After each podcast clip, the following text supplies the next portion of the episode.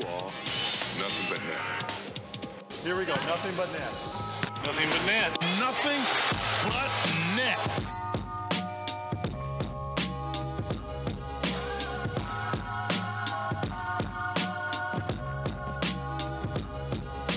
Αντετοκούνμπο με τον Άντονι Ντέιβις θα εκτελέσει. Nothing but net. Carmelo! Nothing but net. Yes, sir. They double Embiid, and it doesn't matter. Nothing but net. I think we're going to be here a while. Nothing but net, έκτο επεισόδιο της δεύτερης σεζόν. Και Δημήτρη, μάντεψε ποιον έχουμε σήμερα μαζί μας. Δεν τον βλέπω, ποιον. Καλησπέρα ή καλημέρα, ανάλογα τι ώρα μας ακούτε. Θέλεις μήπως να συστηθείς? Όχι, το φίλαθλο κοινό με γνωρίζει. Και μόνο που άκουσε την ατάκα, ξέρει. Χτύπησαν καμπανάκια μνήμης. Είναι σαν το σκυλί του Παυλόφ που ακούς το καμπανάκι και τρέχουν τα σάλια. Ακούς το καλημέρα ή καλησπέρα. Και λες τώρα έχει ψωμάκι αυτό το podcast. Τρομερό respect στο προηγούμενο επεισόδιο πρέπει να σας το δώσω.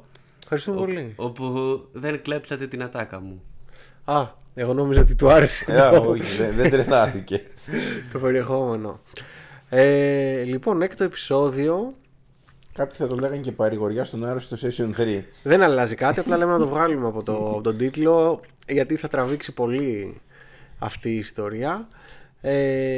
Και σήμερα πάμε να δούμε, δεδομένου ότι γράφουμε στις 17 Δεκεμβρίου και έχει περάσει η 15η Δεκεμβρίου, που θα πω στη συνέχεια γιατί είναι σημαντική,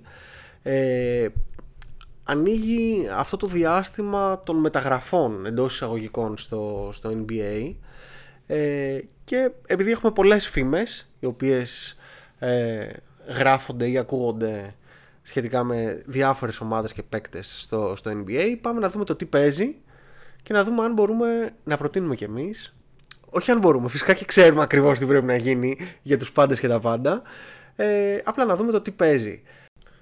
Λοιπόν, παιδιά, γιατί είναι σημαντική η 15η Δεκεμβρίου? Είναι η ημερομηνία όπου οι 74 παίκτες οι οποίοι υπέγραψαν στη free agency το καλοκαίρι, όπως για παράδειγμα ο John Wall, ας πούμε, ο Patty Mills, ο Branson ή ακόμα και ο Harden με τη Φιλαδέλφια, μπορούν να γίνουν ανταλλαγή. Οι υπόλοιποι παίκτες θεωρητικά μπορούσαν και πριν, απλά οι ομάδες υποχρεούνται να κρατήσουν αυτούς τους παίκτες που υπογράψαν το καλοκαίρι, όπως ας πούμε οι Lakers στον Beverly, ναι, μέχρι τις 15 του Δεκέμβρη. Και μετά, σαν notice period, ας πούμε, και μετά μπορούν να τους ανταλλάξουν. Μέχρι στιγμής το διήμερο που πέρασε ήταν ήσυχο. Ακούγονται πολλά, αλλά δεν έχει γίνει τίποτα. Το μόνο που έχει γίνει, να πούμε, σε αυτό το διήμερο είναι ότι ο Κώστας Αντετοκούνμπο, οι Chicago Bulls μάλλον έλυσαν το συμβόλαιο του με τον Κώστα Αντετοκούνμπο, που ήταν το two-way συμβόλαιο, και αυτή τη στιγμή κυκλοφορεί ελεύθερο στην αγορά, είτε της Αμερικής είτε της Ευρώπης, σε ένα νέο που αφορά τους Έλληνες, ας πούμε, ακροατές. Γιατί έχουμε και από παντού, έτσι δεν... Σωστά. Φήμες λένε ότι θα υπογράψει με τη Φενέρ του Δημήτρη του, θα δούμε.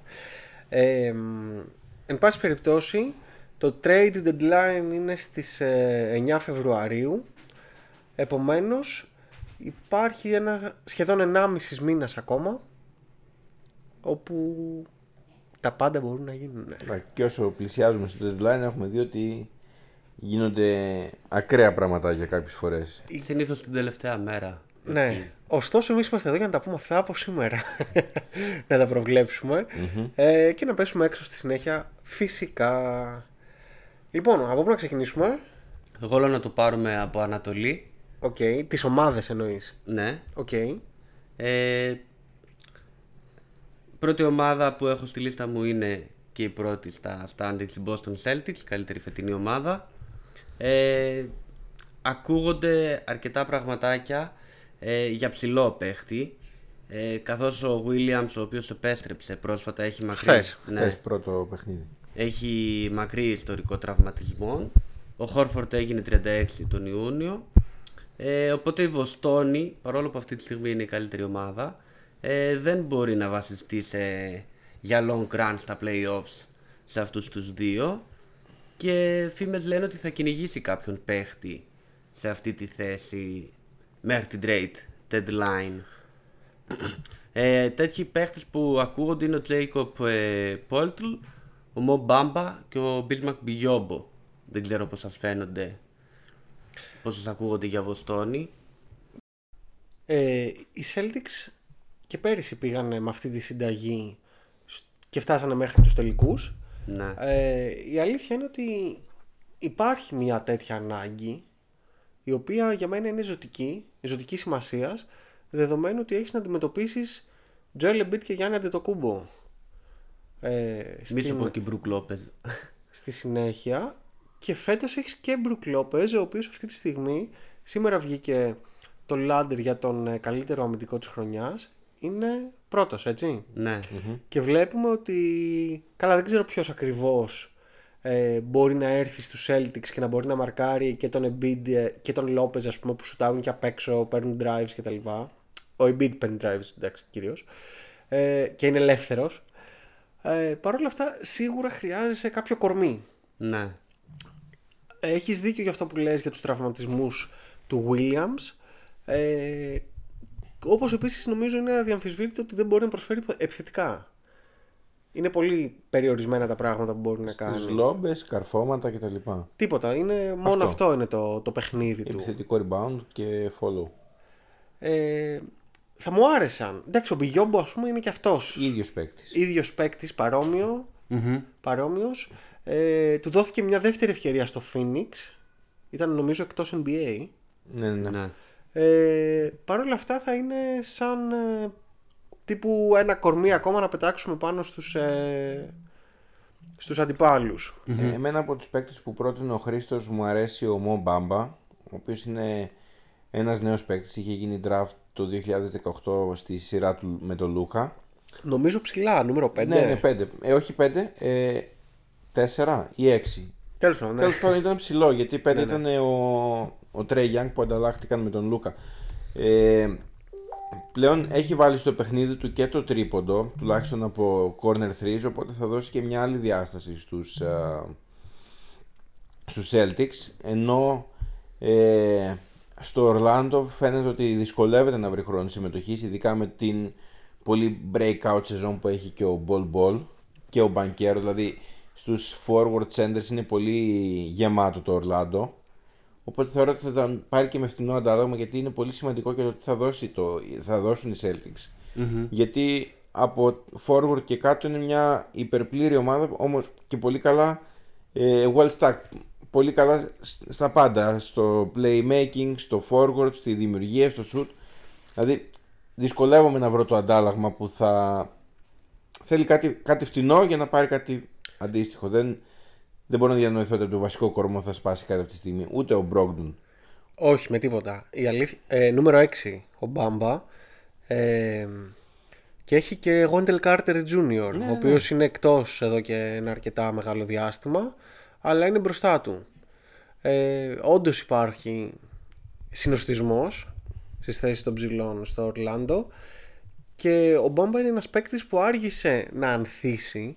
Δηλαδή τις προηγούμενες χρονιές ήταν από μέτριος έως ανύπαρκτος. Από DMP μέχρι χασομέρια, μέχρι ό,τι. Παρ' όλα αυτά πιστεύω ότι είναι ο παίκτης που ίσως μια αλλαγή περιβάλλοντος μπορεί να τον βοηθήσει σημαντικά. Και σαν παίκτη, όχι μόνο το τι μπορεί να προσφέρει. Δεν σου λέω ότι θα γίνει Χακίμ, ξέρω εγώ, ή ότι θα γίνει Embiid να σουτάρει και να τριπλάρει κτλ. Μια ομάδα όπως η Βοστόνη θα μπορέσει να προσφέρει και το spacing με το τρίποντό του και να σπρώξει.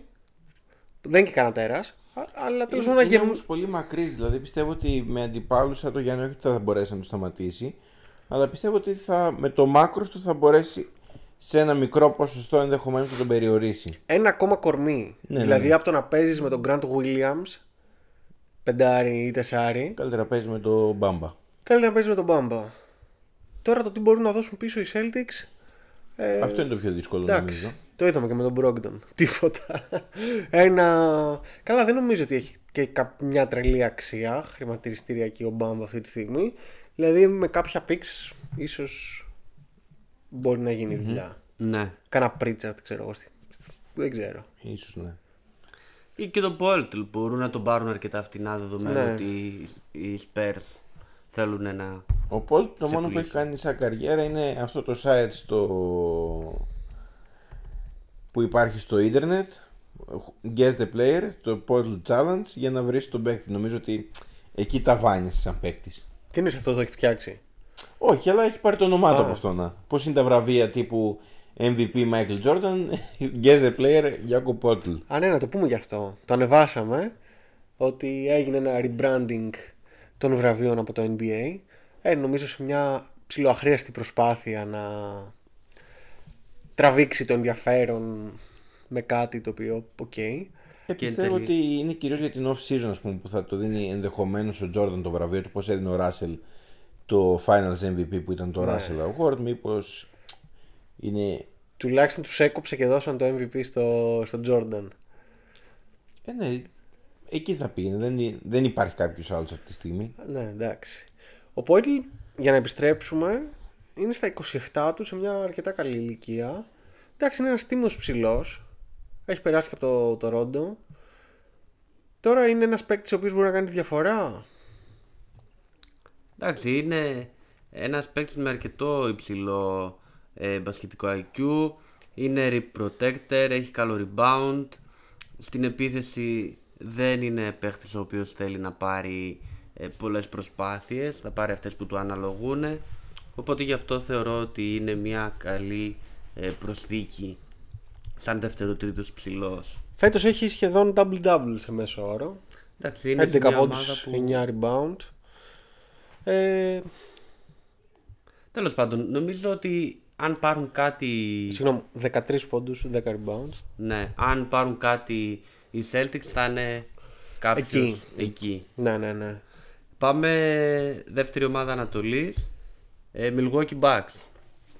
Δεν ξέρω αν πιστεύετε ότι θέλουν κάποια ενίσχυση. Να πούμε ότι ο Τζο Ίνκλις είναι κοντά στην επιστροφή μετά από χιαστό και αυτός ο συνάδελφος.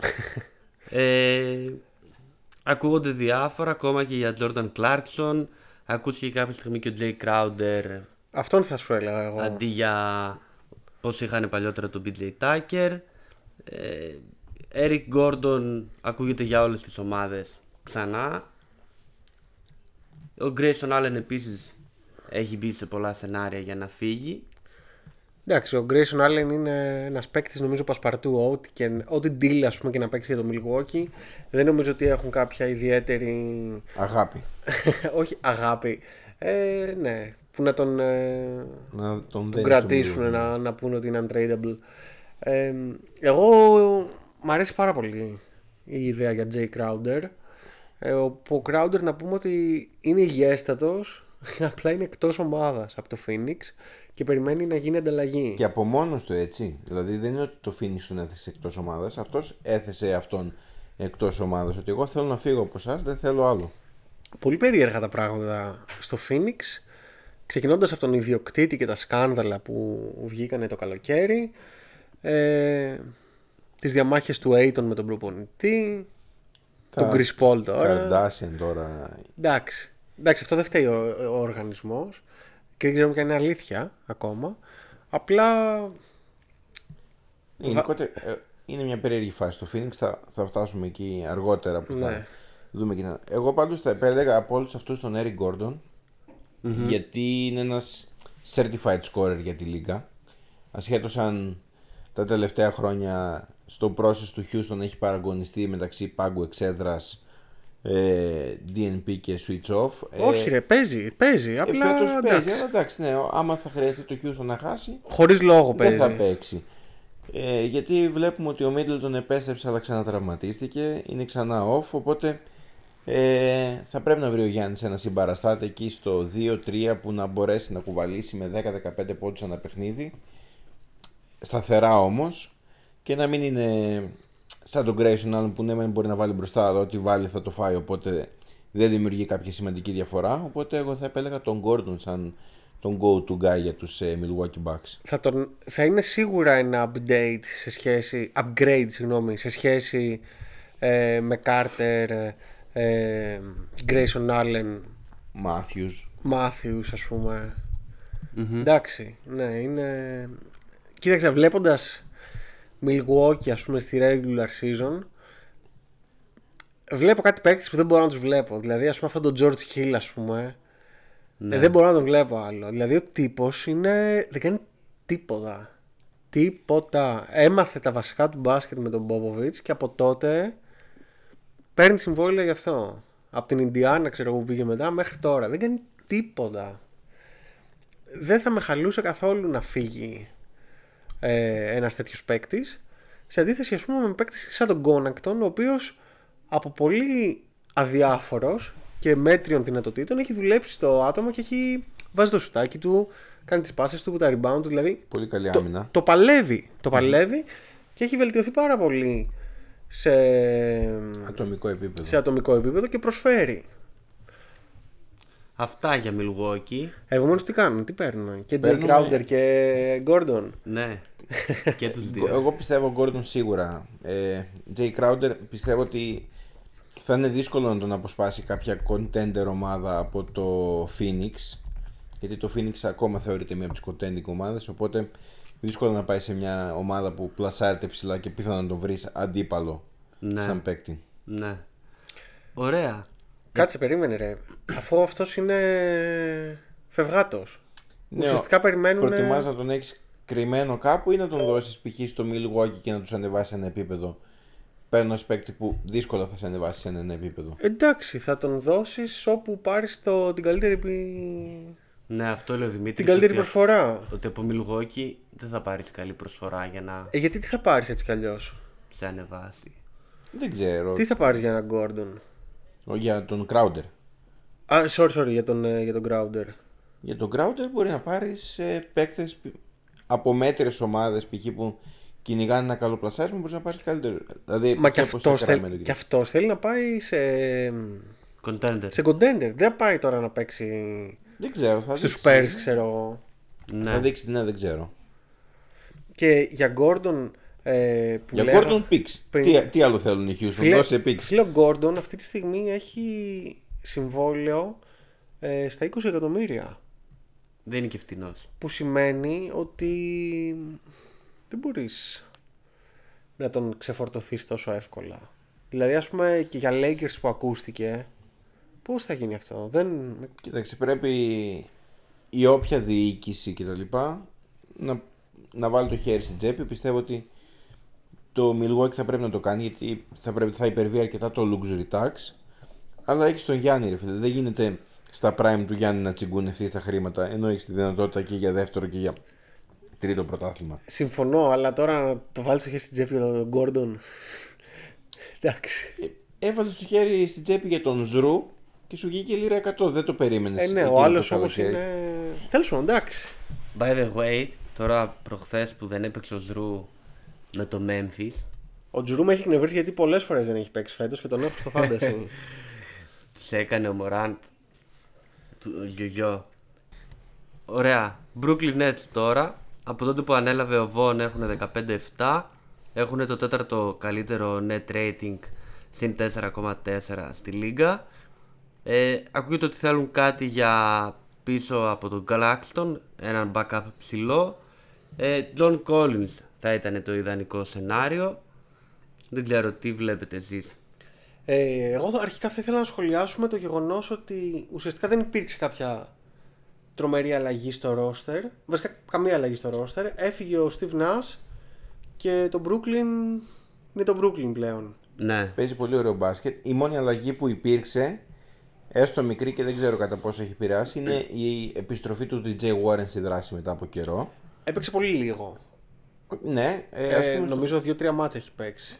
Ναι. Τέλος πάντων, είναι μια εσωτερική, ας πούμε, εντός εισαγωγικών μεταγραφή που μπορεί να βοηθήσει κατά κάποιο τρόπο το Brooklyn. Ben Simmons επίσης. Ο Ben Simmons έχει. Παίζει... Νομίζω το είχαμε ξαναπεί και σε προηγούμενο podcast ότι έχει μπει με τελείως διαφορετικό mindset στα στον τελευταίο μήνα. Δεν είναι όπως είχε ξεκινήσει στην αρχή που φοβόταν και τη σκιά του. Ο Καϊρή κουβαλάει. Χτες παρεμπιπτόντως στο μάτς με το Ρόντο, το οποίο ήταν τερμπάρα, κόλλησε ένα buzzer beater τίποντο, φυλάκια το Ρόντο αντίο, με τα παπούτσια στην τύχη που φοράει κάθε φορά. Ο Ντουραντ είναι στις συζητήσεις για MVP, στο top 3 αυτή τη στιγμή. Ο Σιμόνς έχασε 4-5 μάτς, απλά επέστρεψε ξανά. Και γενικά, εντάξει, δεν είναι ότι κάνει θαύματα, είναι απλά θετικός. Ναι, αυτό θέλουν αρχικά από το Σίμονς, γιατί στην αρχή ήταν και αρνητικός. Δεν ήταν καθόλου καλός. Απλά το περίεργο είναι ότι ήταν τόσο κακός, ρε Δημονάς, ξέρω εγώ. Τον γράφανε. Τι ξέρω, εγώ θέλω να αμφιβάλλω για το ότι είναι κακός ο Νας. Ένας άνθρωπος ο οποίος έχει βγει 2 φορές MVP και έχει πει, σαν παίχτης, όλα ok, και έχει πει ότι αν οι υπόλοιποι μπασκετμπολίστες δουλεύαν όσο εγώ θα ήμουν άνεργος. Δεν μπορώ να διανοηθώ ότι αυτός ο άνθρωπος θα είναι κακός προπονητής ή ότι δεν νοιάζεται. Ή ότι θα έχει κακό mindset, ας πούμε. Ναι. Θεωρώ ότι δεν τα βρήκε με τους παίχτες. Είναι πολύ περίεργοι και ιδιότροποι χαρακτήρες εκεί πέρα, όλο το παρεάκι. Πάντως μιλάμε για ένα παίκτη ο οποίος είναι legend, έτσι. Δηλαδή είναι στους top playmakers of all time. Κοίταξε, ναι. Παρόλα αυτά, το ότι είναι legend σαν παίκτης, έχουμε δει ότι πολλές φορές δεν μεταφράζεται σαν legend προπονητής. Έχουμε δει παίκτες να αποτυχάνουν, όπως π.χ. ο Αϊζάια Τόμας, ο οποίος και αυτός έκανε κάποιες προπονητικές προσπάθειες οι οποίες απέτυχαν. Το λέω από άποψη κυρίως σεβασμού, όχι το πόσο καλά συστήματα θα τους έβαλε να παίξουν. Αλλά ναι, τι να πιστεύω αυτό, ότι ίσως ήταν πολύ δημοκρατικός. Ναι. Πολύ, δεν ξέρω, πήγε να γίνει φίλος με τους παίκτες και κοίταξε, δεν τους βγήκε. Ίσως επειδή σαν πρώτη δουλειά πήγε κατευθείαν σε μια contending ομάδα, ίσως δεν μπορούσε να διαχειριστεί αυτό, δηλαδή. Δύσκολο και αυτό, ναι. Παραδείγματος χάρη και τον Jason Kidd, άλλον ένα legendary playmaker, ο οποίος στις πρώτες του δουλειές σε Milwaukee και Brooklyn δυσκολεύτηκε να βρει προπονητικό ρυθμό, ενώ βλέπουμε τώρα σε μια πιο εντός εισαγωγικών χαμηλή ομάδα που δεν έχει το στόχο το πρωτάθλημα όπως τον Dallas, για 2 χρονιές έχει παρουσιάσει ένα πολύ αξιόλογο έργο. Οπότε ενδεχομένως, καλά, σίγουρα θα βρει μια δεύτερη ευκαιρία ο Νας να προπονήσει και νομίζω ότι εκεί θα κριθεί καλύτερα. Ισχύει ότι ο Κίτ χρειάστηκε αρκετές ευκαιρίες μετά από παταγώδεις αποτυχίες μέχρι να στεριώσει κάπου. Καλά, δεν ξέρω κατά πόσο έχει στεριώσει τον Ντάλλας. Μία βίδα είναι να λασκάρεις στο μυαλό του Λούκα για να φύγει κι αυτός. Παρ' όλα αυτά είναι ευχάριστο να έχουμε άλλη μια δυνατή ομάδα στο Brooklyn. Όσον αφορά τις μεταγραφές, σαν μοναδικός ψηλός, δεν υπάρχει δεύτερος, δεν υπάρχει καν Blake Griffin που υπήρχε, ο οποίος γενικότερα σαν μπασκετμπολίστας δεν είναι και ο πιο skillful, ας πούμε, να το πω έτσι. Παρόλα αυτά έχει δουλέψει πολύ με το σώμα του, έχει δουλέψει πολύ στα τελειώματα του φέτος και είναι κάτι το οποίο φαίνεται αγωνιστικά. Παρόλα αυτά δεν γίνεται να παίζεις έτσι, πόσο μάλλον όταν πώς τον λένε, κόλλησα, όταν ο Κλάκστον είναι μεν 6-11, αλλά δεν είναι και εντελώς ογκώδης, δεν είναι πολύ ογκώδης να μπορεί να σπρώξει, να βάλει σώμα, ας πούμε, σε Embiid Γιάννη. Γιατί νομίζω ότι αυτό είναι το μέτρο σύγκρισης όταν μιλάμε για πρωταθλητισμό. Και ειδικότερα Ανατολή. Ναι. Επομένως σίγουρα θα ήθελα κάτι εκεί. Ναι. Τώρα αν μπορούν να πάρουν τον Collins, ο οποίος ακούγεται ήδη από πέρυσι ότι είναι φευγάτος από Ατλάντα. Ναι. Ναι. Δεν ξέρω τι μπορούν να δώσουν. Γιατί ο Collins υπέγραψε νομίζω πέρυσι και είναι νέος, είναι καλός. Δεν νομίζω ότι θα τον πάρουν τζάμπα. Mm-hmm. Και δεν ξέρω τι μπορούν να δώσουν. Δηλαδή Τζο Χάρις, ας πούμε, κάτι TJ Warren, Royce O'Neal. Να δώσεις τι, Patty Mills. Πολύ δύσκολο μου φαίνεται. Θέλουν ένα παίκτη και σκόρερ ταυτόχρονα, γιατί πέρα από τους δύο, Καϊρή, Ντουράντ, οι οποίοι κουβαλάνε όλο το κουπί με σχεδόν 30 πόντους ο Ντουράντ και 26-27 ο Καϊρή, δεν υπάρχει δεύτερος σταθερός σκόρερ στην ομάδα. Ούτε ο Χάρις αλλά ούτε ο Σεθ έχουν όλοι. Καλά, συγγνώμη, πόσο σταθερούς σκόρερ θες να έχεις σε μια ομάδα, άμα έχεις τον Γκάιρι και τον KD, τι σταθερός σκόρερ θες να έχεις? Πάτι Μίλς, Ρίτζο Χάρις που ζουτάρει, έχεις τον Κλάκστον, τελειώνει τις φάσεις πάνω το καλάθι. Δεν νομίζω ότι αυτό θα είναι πρόβλημα στα playoffs. Ναι, τι σκόρερ να θέλεις? Θέλεις ένα σκόρερ και από μέσα να τελειώνει πέρα από τις λόμπες που τελειώνει ο Κλάκστον, να αποστάρεις. Θα μου πεις δεν υπάρχει πλέον post game στο NBA, αλλά θες έναν παίκτη να βάλει 2-3 καλάθια και να θύρει τον αντίπαλο ψηλό. Δηλαδή ποιος θα θύρει τον Embiid ή τον Γιάννη ή τον δεν ξέρω εγώ. Ωραία, θες ένα ψηλό κορμί δυνατό. Ναι, όχι σκόρερ. Δεν θέλεις, δηλαδή σκόρερ, για να το δώσω να καταλάβεις, είναι παίχτης ο οποίος θέλει μπάλες στο παιχνίδι. Θέλει να παίρνει πολλές προσπάθειες. Δεν χωράει άλλος τέτοιος παίχτης. Ο Κλάκστον ας πούμε φέτος έχει 12 πόντους μέσω όρο. Όλα αυτά είναι σπασμένες πάσες και rebounds ας πούμε επιθετικά, τελειώματα. Δεν είναι ότι θα πάρει ας πούμε και θα παίξει αυτός. Ωραία. Πάμε Cavaliers. Cavaliers έχουν μια μεγάλη τρύπα στο 3. Και για αυτούς ακούγεται ο Jae Crowder. Ακούγεται και ο Τζο Χάρις από Brooklyn. Νομίζετε ότι θα κάνουν κάτι για να το καλύψουν? Όχι, εγώ δεν νομίζω ότι θα κάνουν κάτι. Εκεί έχουν τον Καρίς Λεβέρτ, έχουν κάτι Οσμάν, κάτι τέτοιους. Και δεν θεωρώ ότι είναι τρύπα, γιατί έτσι κι αλλιώς ο Μίτσελ δεν μπασάρει το στον εαυτό του. Επομένως τι να κάνουμε και παίκτη? Δηλαδή άμα έχεις έναν Τζο Χάρις και δεν του δίνεις την μπάλα, τι τον κάνεις? Ναι.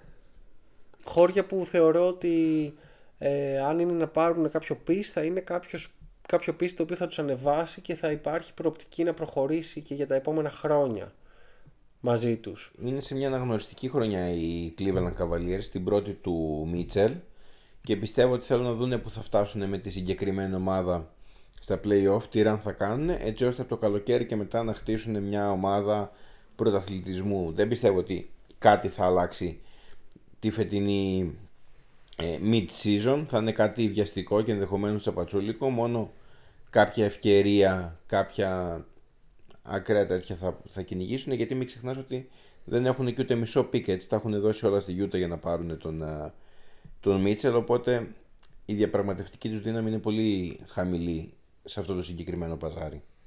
Ναι, απλά χθες παίξανε με Λάμαρ Στίβενς βασικό στο 3. Ναι ρε παιδί μου, εντάξει. Είναι ο παίκτης ο οποίος όχι είναι ο παίκτης, είναι η θέση όπου να βάλεις τι. Δηλαδή με Garland, Mitchell, αυτοί δεν μπασάρουν πουθενά. Ο Λαβίν, όχι ο Λαβίν, έχεις και Mobley, έχεις Mobley και Allen, και έχεις ένα Levert ο οποίος ας πούμε θα μπει στο second unit και θα πάρει κάποιες προσπάθειες, όπου στο second unit θα είναι και ο Love που θα πάρει τα τρίποντά του, θα είναι ο Osman, θα είναι ο Dean Wade, θα είναι κάτι τέτοιο περίεργη, όπου συνήθως σε συνδυασμό με κάποιον από την πρώτη πεντάδα θα χαλαρώσουν τους βασικούς. Ναι. Να πάρεις πρωτοκλασάτο αφενός δεν μπορείς, νομίζω, λόγω αυτού που είπε ο Δημήτρης. Ναι. Αλλά να πάρεις και πρωτοκλασάτο και να πάρει την μπάλα από το Μίτσελ, δεν θεωρώ ότι είναι εφικτό. Όχι, ίσως ένα wing, ένα 3D παίχτη. Αυτό να μπορεί να παίξει άμυνα, νομίζω ότι θα ήταν πολύ χρήσιμο. Ναι. Anyway, προχωράμε. Νέα Υόρκη, θέλετε να σχολιάσετε κάτι? Εγώ δεν θέλω, παρόλο που έχουν κάνει ένα καλό σερί. Εγώ βαριέμαι. Τι να πούμε? Πάντα, ναι, όλους. Σε όλες τις θέσεις θέλουν. Ωραία. Ναι, θέλουν τον Λεμπρόν και τον Ντουράντ και τον Καϊρή. Και του χρόνου τον Γουεμπανιάμα. Ναι. Ωραία, Φιλαδέλφια. Τώρα να συζητήσουμε, άνα μπράβο. Τώρα εδώ έχει ψωμάκι. Λοιπόν, εγώ θα ήθελα τον Σνάιντερ στη θέση του Ντοκ Ρίβερς. Ωραία. Αυτό, νομίζω ότι εκεί πρέπει να γίνει η πρώτη μεταγραφή για τη Φιλαδέλφια. Έχεις απόλυτο δίκιο, Κώστα. Στον πάγκο, στην άκρη, φτάνει με τον Ντοκ Ρίβερς. Δηλαδή πόσο θα εξαργυρώνει το πρωτάθλημα του 2008. Ακούγεται εκεί για κάποιο γκάρ ίσως στη θέση του 2. Επειδή έχει χάσει ο Μάξι χρόνο. Ναι, δεν ξέρω. Ίσως για κάποιον καλύτερο αμυντικό να θέλουν εκεί. Σίγουρα αμυντικό, γιατί ο Χάρντεν ούτε με τα μάτια, ούτε ο Μάξι. Έχεις Τάιμπουλ, ο οποίος δεν παίζει και τόσο. Έχουν έναν τον Μπάιας Χάρις, ο οποίος ναι, μεν έχει ένα ακριβό συμβόλαιο, αλλά μπορεί να προσφέρει πραγματάκια που σημαίνει ότι μπορεί να έχει και μια ανταλλακτική αξία. Νομίζω δεν χρειάζεται να βγάλουμε από τη μίγα αξία, αυτό που είπες στην αρχή για τον προπονητή. Μια καλύτερη διαχείριση του ρόστερ νομίζω θα χρειάζεται εκεί πέρα. Ναι. Ένα δευτερόλεπτο. Αυτό που κρατάω για τις ανταλλαγές και τα λοιπά από τη Φιλαδέλφια είναι μια δήλωση που είχε κάνει ο Embiid, ότι πιστεύει ότι κάποιοι φίλαθλοι των Sixers όταν θέλουν να τον ανταλλάξουν, ρε φίλε, σου έχει δοθεί το δώρο του Embiid και θα θες να τον ανταλλάξεις, να πάρεις τι, ότι λέει δεν είμαι σίγουρος ότι όλοι οι φίλαθλοι δεν θέλουν να με ανταλλάξουν. Ναι. Τώρα χαζομάρες, αλλά δεν ξέρω, το να το ακούσα από τον ίδιο τον Embiid και όχι απλά ένα rumor είναι λίγο περίεργο στη μέση της σεζόν. Παιδιά, όλα αυτά ξέρετε πως φτιάχνονται. Φτιάχνονται με πιστικές εμφανίσεις και με νίκες. Αν στρώσουν και αρχίσουν να ρολάρουν καλύτερα, όχι ότι πάνε άσχημα, ναι, αλλά δεν βγάζουν το dominance που βγάζουν οι Bucks. Ναι. Ίσως όχι τόσο φέτος, να το διορθώσω, αλλά άλλες χρονιές. Ας πούμε, αν κάτι έχουν μεταφέρει οι Bucks, είναι ότι τις περισσότερες φορές ξέρεις ότι θα κερδίσουν. Είτε παίζουν χωρίς τον Τζρου, είτε παίζουν χωρίς τον Μίτλετον. Έχουν φτάσει σε ένα τέτοιο level. Γιατί μας έχουν πείσει. Έχουν πάρει και το πρωτάθλημα, αλλά μας έχουν πείσει και στα χρόνια της εξέλιξής τους. Οι Sixers, παρόλο που έχουν ένα πάρα πολύ καλό ρόστερ, ειδικά η πεντάδα τους είναι φοβερή. Δεν το βλέπω αυτό. Δηλαδή δεν γίνεται να αξιοποιείται περισσότερο ο Μέλιτον, ας πούμε, και να μην παίρνει τις μπάλες ο Χάρντεν ή ο Εμπίτ στο τέλος. Ναι. Μια καλύτερη διαχείριση. Αυτό νομίζω ότι είναι αυτό που λείπει από από τους Sixers. Και αυτό αλλάζει με τον προπονητή. Ωραία.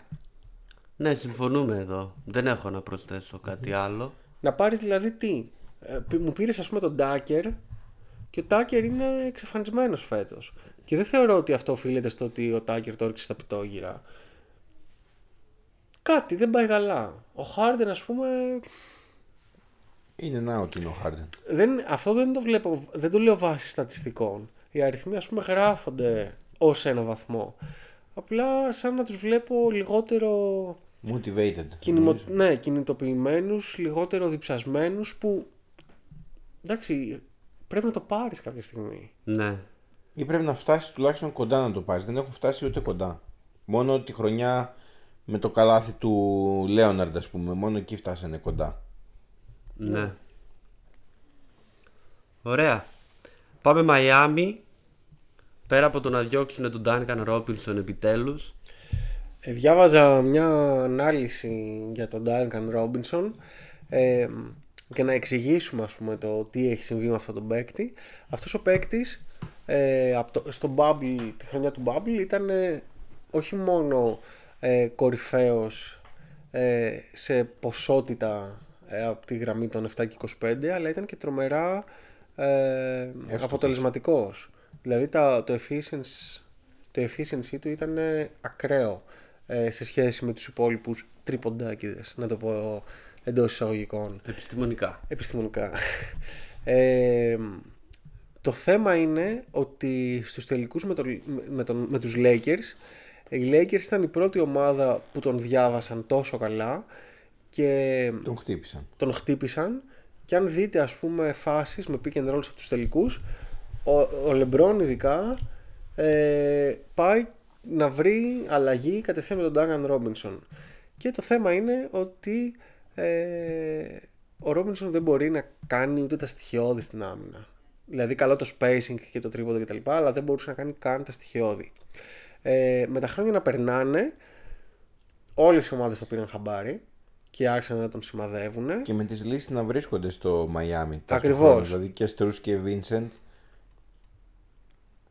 πρόσφεραν αυτό. Ναι, που... αυτό που κάνει και ο Ρόμπινσον, το πάνω κάτω, αν όχι με το ίδιο efficiency και με την ίδια ευστοχία, αλλά το προσέφεραν και άλλοι παίκτες. Δηλαδή δεν έγινε ο μοναδικός σουτέρ, εμφανίστηκαν και άλλοι.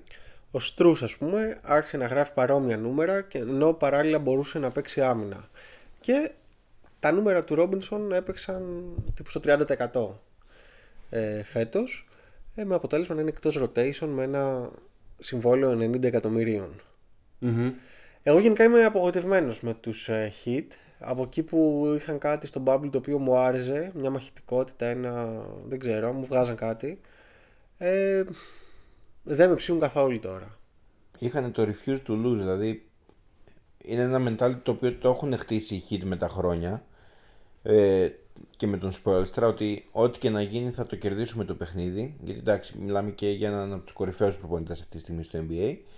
Παρ' όλα αυτά βλέπουμε ότι η πορεία τους από το bubble και μετά είναι συνέχεια πτωτική, και νομίζω ότι χρειάζεται ένα σοκ, ηλεκτροσοκ, όπως θέλει να το πει, στο ρόστερ, έτσι ώστε να αλλάξουν κάποιες καταστάσεις. Οκ. Okay. Άρα τώρα τι δεν... έχεις να μας προτείνεις εσύ για Μαϊάμι, να δούμε αν αγοράζουμε? Δεν έχω να προτείνω κάτι. Το θέμα, παιδιά, είναι αν συνεχίζουμε να το παλεύουμε σε αυτή την κατεύθυνση ή σιγά σιγά αρχίζουμε, δεν ξέρω, να κινούμαστε αλλού. Υπάρχει ο Tyler Hero, ο οποίος είναι το επόμενο next big thing για τους Heat, τον οποίο έχουν υπογράψει και με μακροχρόνιο συμβόλαιο, και αυτός φέτος ειδικά έχει αρχίσει να ανεβάζει ρυθμούς και να μπαίνει στη σφαίρα του Star. Παρ' όλα αυτά ο Butler σίγουρα έχει 2-3 χρόνια ακόμα, απλά είναι τόσο ασταθής, δηλαδή μία παίζει, τρεις δεν παίζει. Ο Ντεμπάγιο επίσης δεν έχει καταφέρει να με πείσει, παρόλο που είναι ένας super center με ακραία προσόντα και πάρα πολύ χρήσιμος, είναι και αυτός ασταθέστατος στην απόδοσή του. Επομένως, καλή η Vincent και η Στρούς, αλλά... Και εμένα το πρόβλημά μου νομίζω ότι είναι κυρίως στον Αντεμπάγιο, δηλαδή που είδαμε να κάνει μια φοβερή φούσκα, και από εκεί και πέρα να είναι πολύ νεανωτική, που λες ότι ίσως είναι ένας παίκτης all-star και τα λοιπά, να είναι σε φάση σήμερα παίζω, αύριο δεν παίζω, διαβάστηκαν οι αδυναμίες του. Ο Λόρι δεν μπορεί πλέον σε αυτό το ρυθμό να παίζει και σε όλα τα παιχνίδια. Παρόλο που θα παίζει πολύ περισσότερο από τους άλλους. Ναι, καλός χρυσός, αλλά είναι 36-37 χρονών, είναι πολύ μεγάλος ηλικιακά. Στους Miami Heat, ας πούμε, θα έβλεπα τον John Collins, τον Atlanta Hawks, ένας παίκτης ο οποίος θα τους δώσει και μια έξτρα επιλογή στο σκοράρισμα μπροστά, αλλά είναι και ένας καλός αμυντικός. Και πιστεύω ότι η Miami με όλους αυτούς τους παίκτες γύρω-γύρω, όπως Strus, Vincent, Duncan Robinson κτλ, διαθέτει τα ανταλλάγματα για να τον αποκτήσει. Εγώ θα έδινα Butler. Boom. Όσο έχει ακόμα κάποια αξία, ξέρω εγώ. Έρφιλε δεν είναι ο παίκτης ο οποίος μπορείς να βασιστείς πάνω του. Δεν είναι ο franchise player που θα πάρει την ομάδα και θα την κουβαλήσει. Παίζει στα playoffs. Okay. Τι θα το κάνουμε. Μπες πρώτα στα playoffs, ας πούμε, φέτος. Και αυτό το ότι ναι, δεν ξεκίνησαν καλά τη regular season, ναι, θα καλύψουν το έδαφος, ναι, στα playoffs θα είναι καλύτεροι και θα είναι δυνατοί, είναι η τρίτη χρονιά που δεν το βλέπουμε. Επομένως, έχω χάσει πάρα πολύ την πίστη μου σε μια ομάδα που μου άρεσε πάρα πολύ. Οπότε boom. Οπότε καλά, πρέπει να ληφθούν αποφάσεις σίγουρα. Mm-hmm. Σίγουρα. Απλά αυτό που, ας πούμε, περιμένουμε τώρα από τους Warriors, ότι θα αρχίσουν, ας πούμε, να ανεβαίνουν, και το έχεις ψηλό σίγουρο, που εγώ μέχρι και πέρσι το είχα σίγουρο και για τους Heat, δεν το βλέπω να συμβαίνει. Εγώ βλέπω άλλες ομάδες της Ανατολής να δυναμώνουν, ενώ οι Heat να παραμένουν ίδιοι και με τη φθορά του χρόνου να πέφτουν κιόλας. Και σου ξαναλέω, καλή όλοι οι Στρούς και τα λοιπά, αλλά δεν προχωράς έτσι. Δεν θα πάρεις ποτέ πρωτάθλημα με τον Vincent και τον Στρούς. Σίγουρα. Και τον Yurt 7. Έχει πλάκα για τα stats, έχει πλάκα για το ότι βρήκαμε παίκτη από το πουθενά, αλλά... Έχουν συγκεκριμένο ταβάνι. Ναι, αρχικά best playoffs. Τώρα είναι στο 15-15. Ωραίο αυτό που είπες για τον Jimmy Butler. Ίσως θα το έκανα κι εγώ. Ωστόσο, όχι μεσούσες τη σεζόν. Είναι πολύ μεγάλη αλλαγή για να την κάνεις αυτή τώρα.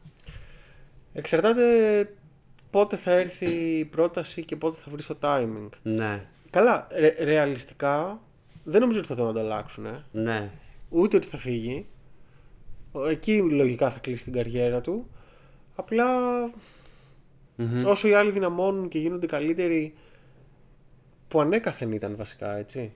Δηλαδή ανέκαθεν ήταν καλύτεροι. Δεν είναι ότι σε ξεπέρασαν. Εσύ ποτέ δεν μπόρεσες να κάνεις το βήμα παραπάνω. Και έτσι όπως πας δεν θα το κάνεις ποτέ.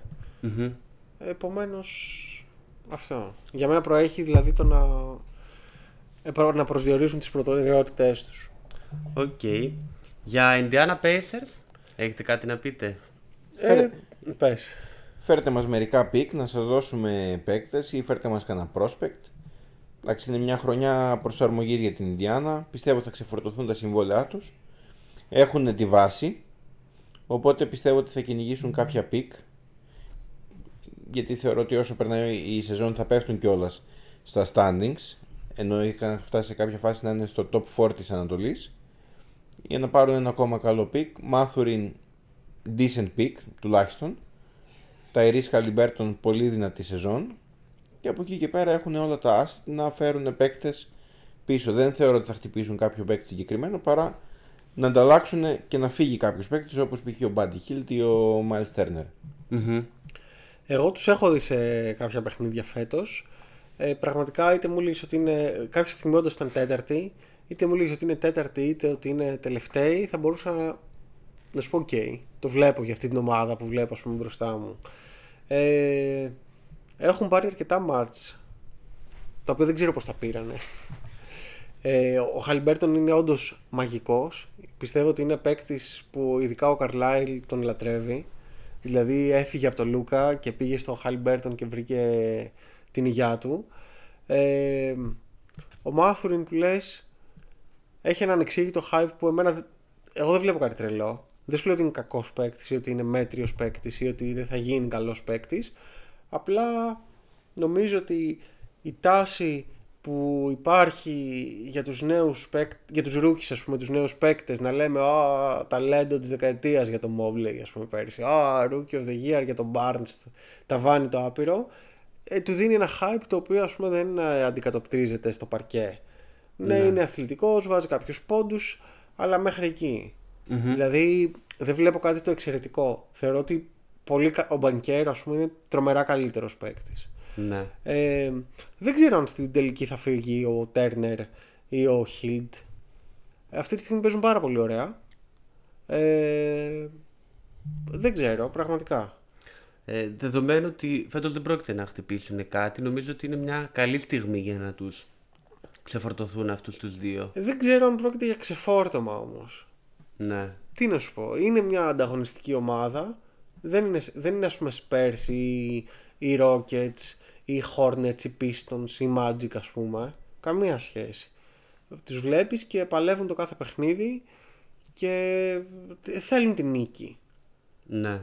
Έχουν ένα rotation 8-9 παικτών, το οποίο είναι αρκετά μεγάλο.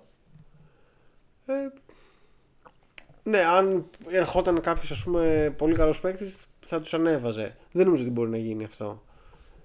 Από την αρχή λέγαμε για ξεφόρτωμα. Δεν ξέρω τι να σου πω. Δεν το έχουμε δει ακόμα. Ίσως το δούμε τις επόμενες μέρες. Το θέμα είναι ότι ο Turner, από εκεί που ακουγόταν για Lakers, για Clippers και για το υπόλοιπο μισό NBA, τελικά δεν έχει γίνει τίποτα. Και είμαστε στην τρίτη χρονιά που ο Turner φεύγει από τους Pacers. Επομένως στην τελική δεν ξέρω τι θα γίνει στην πραγματικότητα. Τρίτη κατά σειρά ομάδα, η οποία έχει 15-15 ρεκόρ αυτή τη στιγμή, είναι η Atlanta Hawks. Οι Atlanta Hawks ακούγεται ότι θέλουν περισσότερο playmaking πίσω από τον Trae Young για το second unit, αλλά και έναν καλύτερο αμυντικό. Ακούγεται τον Delon Wright από Wizards. Δεν ξέρω αν έχετε ακούσει κάποιο άλλο σενάριο. Ο Jordan McLaughlin από Minnesota, Kyle Anderson ίσως. Βλέπετε εκεί κάτι, κάποια ανταλλαγή? Εγώ... Καλό, ο Ντελόν Ράιτ Ατλάντα δεν έπαιζε μέχρι πέρυσι νομίζω. Εγώ αυτό που βλέπω είναι ότι επιτέλους ήρθε η στιγμή, μάλλον αυτό που θα ήθελα να δω σαν φίλαθλος, αν ήμουν φίλαθλος των Atlanta Hawks, είναι επιτέλους ένα trade του John Collins με 2-3 starters, αλλά όχι απαραίτητα stars. Αλλά όχι απαραίτητα stars, πολύ ωραία το έθεσες, οι οποίοι θα αποτελέσουν ένα roster και θα φέρουν έναν ενθουσιασμό αντίστοιχα με αυτό των Bulls πέρσι που είχαν στην αρχή της Σουζάν, γιατί με Young και με Murray στα guard, με 2-3 ακόμα τέτοιους παίχτες, για να φύγει και αυτή η γκρίνια που υπάρχει και με τον προπονητή του στο Macmillan και με τον Young που ακούγεται τώρα τελευταία. Κοίταξε, εγώ νομίζω ότι οι Ατλάντα έχουν φτάσει σε μια κατάσταση η οποία θα πρέπει να κάνουν ένα all-in. Τους έχει δοθεί μια τεράστια ευκαιρία και με τον Young, ο οποίος ήταν χρόνια στην ομάδα, αλλά και με το πολύ φτηνό τρόπο που φέρανε τον Murray στην ομάδα, να κυνηγήσουν κάτι καλύτερο, να κυνηγήσουν ένα καλό run στα play-off, γιατί όχι και τελικούς περιφέρειας σαν το 2021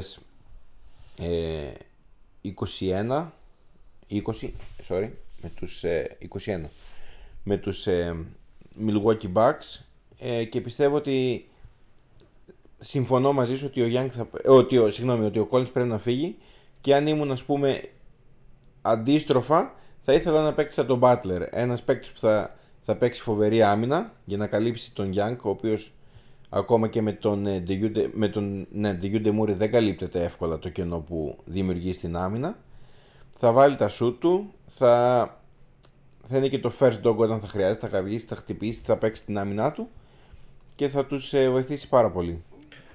Δηλαδή αν ήμουνα Miami δεν ξέρω αν θα έδινα τον Butler, αλλά αν ήμουν Ατλάντα σίγουρα θα τον ήθελα, αυτό θέλω να πω. Ενδιαφέρον πήραμε αυτό. By the way, είναι εντελώς λάθος αυτό που είπες με τα shoot. Τυχαία το έβλεπα πάλι προχθές, δεν το είχα συνειδητοποιήσει. Και εγώ είχα την αίσθηση ότι ο Butler είναι ο παίκτης όπου θα πάρει το shoot ας πούμε στο κρίσιμο, παρόλο που δεν είναι σουτέρ ας πούμε και θα το βάλει. Παρόλα αυτά παιδιά είναι ο παίκτης που καλεί τα λιγότερα double teams σε crunch time στο τέλος από superstars. Δηλαδή τον αφήνουν να σουτάρει είτε από κοντά είτε από μακριά. Το ακούω λίγο, μου αρέσει. Θα ήθελα να το δω στην Ατλάντα και ίσως ήταν. Δεν πιστεύω ότι θα γίνει, αλλά θα μ' άρεσε να το δω. Τώρα Χρήστο, αυτό που λες ότι ακούγεται για γενικά μιζέρια λίγο. Να πάρουν κι άλλο point guard, έχεις Trae Young και έχεις Dejounte Murray, δηλαδή τι άλλο θες? Άλλοι δεν έχουν ούτε τον έναν. Από εκεί και πέρα το θέμα με την Ατλάντα είναι ότι κατά τύχη πήγε τελικούς μία χρονιά και πήδηξε κάποια βήματα στο process, με αποτέλεσμα εμείς να τη θεωρούμε ότι είναι κάτι. Δηλαδή δεν ήταν μια ομάδα που βαθμιαία σαν τους Spurs, σαν το Golden State, σαν το Milwaukee ανέβηκε και πέρασε από τη διαδικασία το να φτάσει να, να κάνει πρωταθλητισμό. Για μένα δεν είναι ομάδα η οποία μπορεί να κάνει πρωταθλητισμό σε αυτή τη φάση. Mm-hmm. Πόσο μάλλον δεν έχεις και γκρίνιες τύπου Trae Young. Ο Trae Young είναι κακός φέτος. Είναι πολύ χειρότερος βασικά από πέρυσι. Ναι, προφανώς τον έχει επηρεάσει η αύξηση του Murray, αλλά δεν ξέρω τι πρέπει να γίνει εκεί πέρα. Το να φύγει ο Collins δεν είναι η λύση κατά με. Mm-hmm. Αν ο Collins ας πούμε δεν είναι ευχαριστημένος ή αν τα έχουν σπάσει μεταξύ τους, ναι, προφανώς. Αλλά από εκεί και πέρα δεν κολλάει. Δηλαδή νομίζω ότι το πείραμα με αυτούς τους δύο guards δεν πάει καλά. Όχι τόσο από άποψη απόδοσης στο παρκέ, αλλά ως προς το πόσο ευχαριστημένος είναι ο Young με τον εγωισμό που έχεις σαν παίκτη, και θέλοντας να είναι αυτός το πρώτο και μοναδικό βιολί, πόσο διατεθειμένος είναι να το μοιράσει αυτό για να ανεβεί η ομάδα. Mm-hmm. Άρα σε αυτό το κομμάτι ας πούμε της διαχείρισης θα έθετες και εδώ ένα θέμα προπονητή, ας πούμε, ότι για να διαχειριστεί καλύτερα τις τρεις περσόνες αυτής της στιγμής της ομάδας. Τι να σου πω, ξέρεις τι μου τη πάει εμένα? Μου τη πάει το ότι ρε φίλε δεν έχεις καταφέρει τίποτα και κάθεσαι και τη μια σου φταίει ο Collins, τη μια σου φταίει ο McMillan, την άλλη βγαίνεις και λες βαριέμαι να παίζω regular season, άντε να έρθουν τα playoffs με το ξεκίνημα του πρωταθλήματος. Εντάξει, δηλαδή χαλάρωσε λίγο. Ο Trey Young μπήκε στο NBA και οι μισοί λέγανε ότι θα είναι ο επόμενος Κάρι και οι άλλοι μισοί λέγανε ότι δεν θα καταφέρει να παίξει μπάσκετ, ξέρω εγώ. Και είναι κάπου στη μέση. Ναι, εντάξει. Είναι decent scorer, αλλά... Ωραία, παιδί μου, μέχρι πέρυσι ήταν πολύ καλός, ναι, αλλά... Πιστεύω ότι διαβάστηκε κιόλας σιγά σιγά με τον καιρό, νομίζω ότι... Αφενός με τα φάουλ, αφετέρου με τις βολές και τα φάουλ, γιατί σκόραρ, ναι, κατά κύριο λόγο, ξέρω, από βολές, τρίποντα και βολές. Νομίζω ότι λείπει, και εκεί έρχεται αυτό που λες με τον προπονητή, λείπει ο χαρακτήρας στην ομάδα. Δηλαδή οι Bucks, ας πούμε, έχουν πει ότι παίζουμε με αυτόν τον τρόπο. Παίρνει ο Γιάννης, ξέρω, κατεβάζει, τον πλαισιώνουμε με σουτέρ, boom. Οι Warriors έχουν πει ότι λιώνουμε στα off ball screens, ας πούμε, και βγάζουμε τους σουτέρ και σουτάρνε.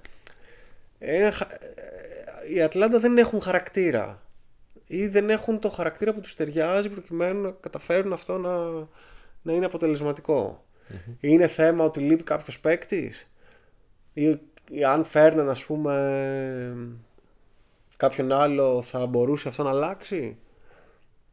Δεν νομίζω. Δηλαδή όταν έχεις DeAndre Hunter, ας πούμε, ξέρω εγώ, έχεις Clint Capella, έχεις πάρα πολλούς μέτριους παίκτες, δεν νομίζω ότι μπορείς να κάνεις κάτι παραπάνω σε μια τέτοια περιφέρεια.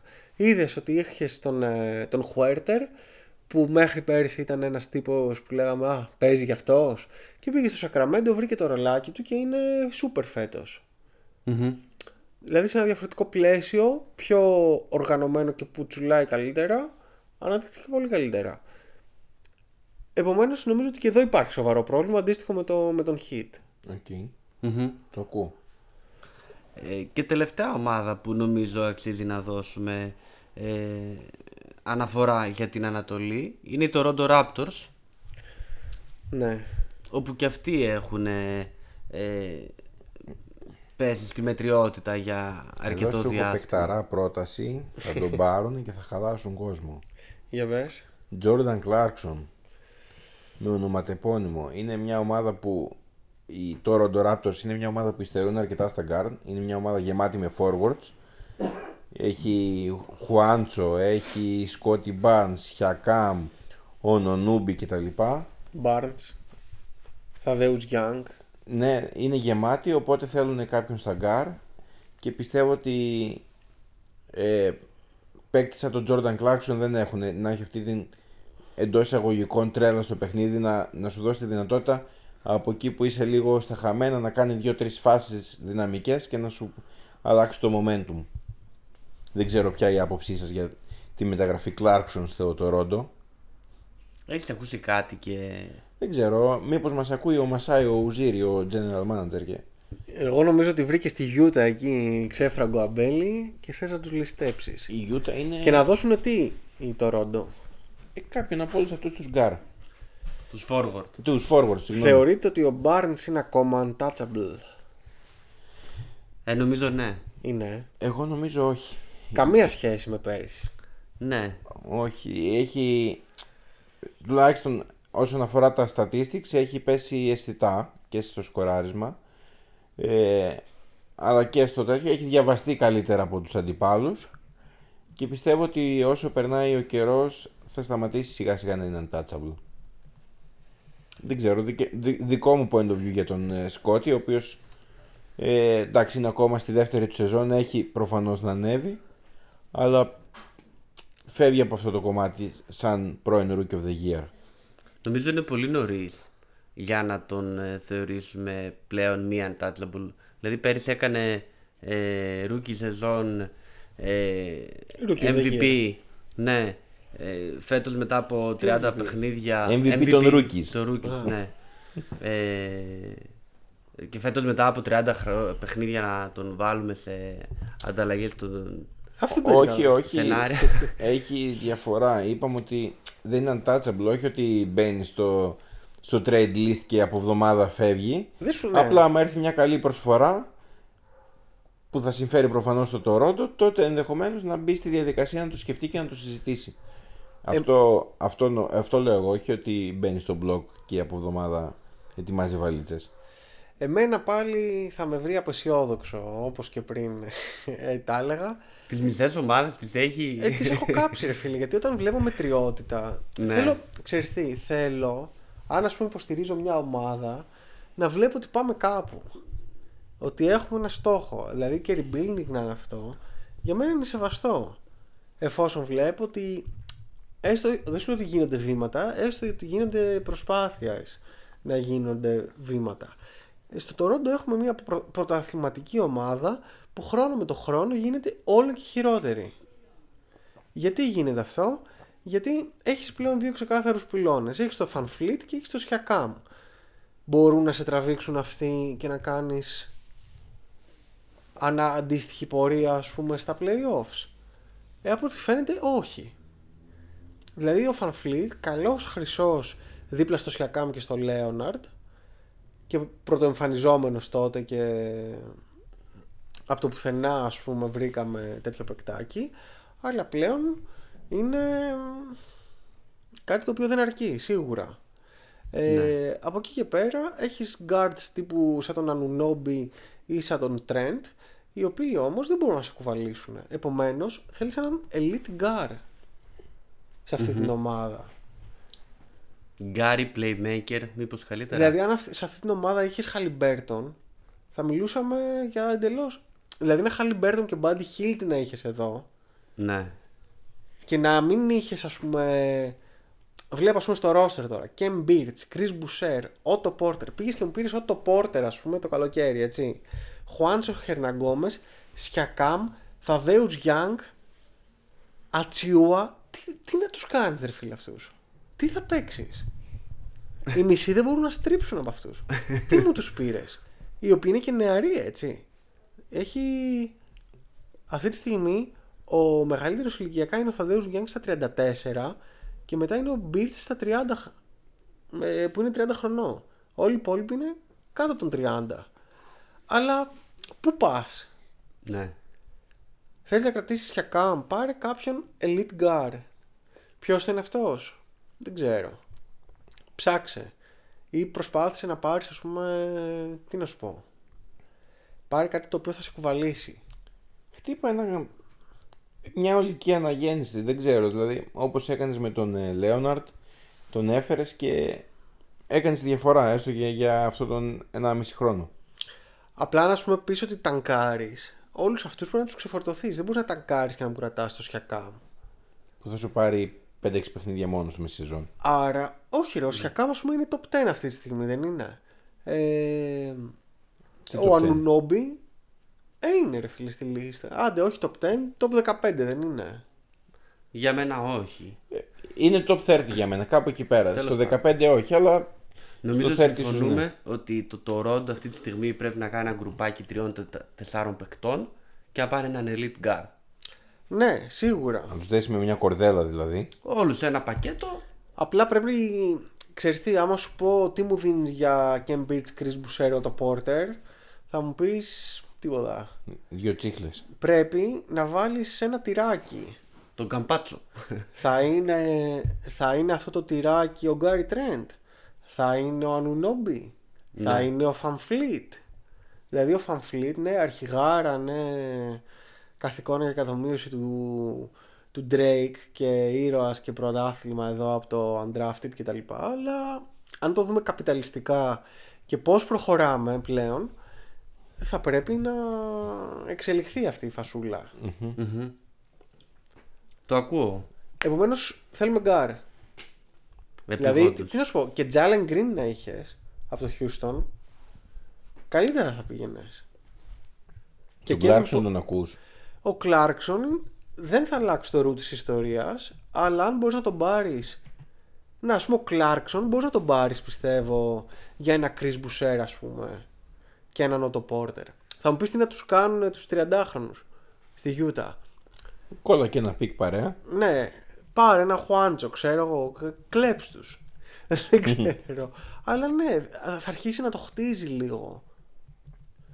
Και ο Κλάρκσον, ναι, δεν είναι elite guard, αλλά τουλάχιστον είναι guard. Είναι guard, εντάξει, είναι και πρώην six man of the year. Είναι ένας παίκτης που μπορεί να κάνει σε αρκετά μας τη διαφορά. Οκ, okay. Χρήστο, έχουμε κάτι άλλο από την Ανατολή? Όχι, αυτά δεν ξέρω αν θέλετε για Bulls να πούμε κάτι. Φυσικά πρέπει να πούμε και για Bulls. Που από ό,τι φαίνεται όμως νομίζω πάνε προς την κατηφόρα. Ποια κατηφόρα, είσαι σοβαρός? Δεν άκουσες το προηγούμενο podcast? Δεν μας προσέχεις, τι γίνεται? Το άκουσα. Άντε πείτε κι εσείς, να μην τα λέω μόνο εγώ, και θα τα πω εγώ μετά. Ας δώσουνε τον Καρούσο κάπου. Φίλε, άμα δώσεις τον Καρούσο κάπου, σε βάζουν σε κάτι έξοδα, γιατί πρέπει να πάρεις και την καινούργια του φανέλα. Γιατί τώρα έχεις Lakers, έχεις Bulls. Άμα πάει και σε μια τρίτη ομάδα. Όπα, μπερδεύεσαι. Άμα πάει και σε μια τρίτη ομάδα, πρέπει να πάρεις και μια τρίτη φανέλα. Δεν γίνεται. Δηλαδή, ας μείνει ο Καρούσο εκεί για κάνα 2 χρόνια λίγο να φτιάξει τον budget σου και το συζητάμε για μετά. Αλλά παρόλα αυτά. Δύσκολα τα πράγματα για το Σικάγο.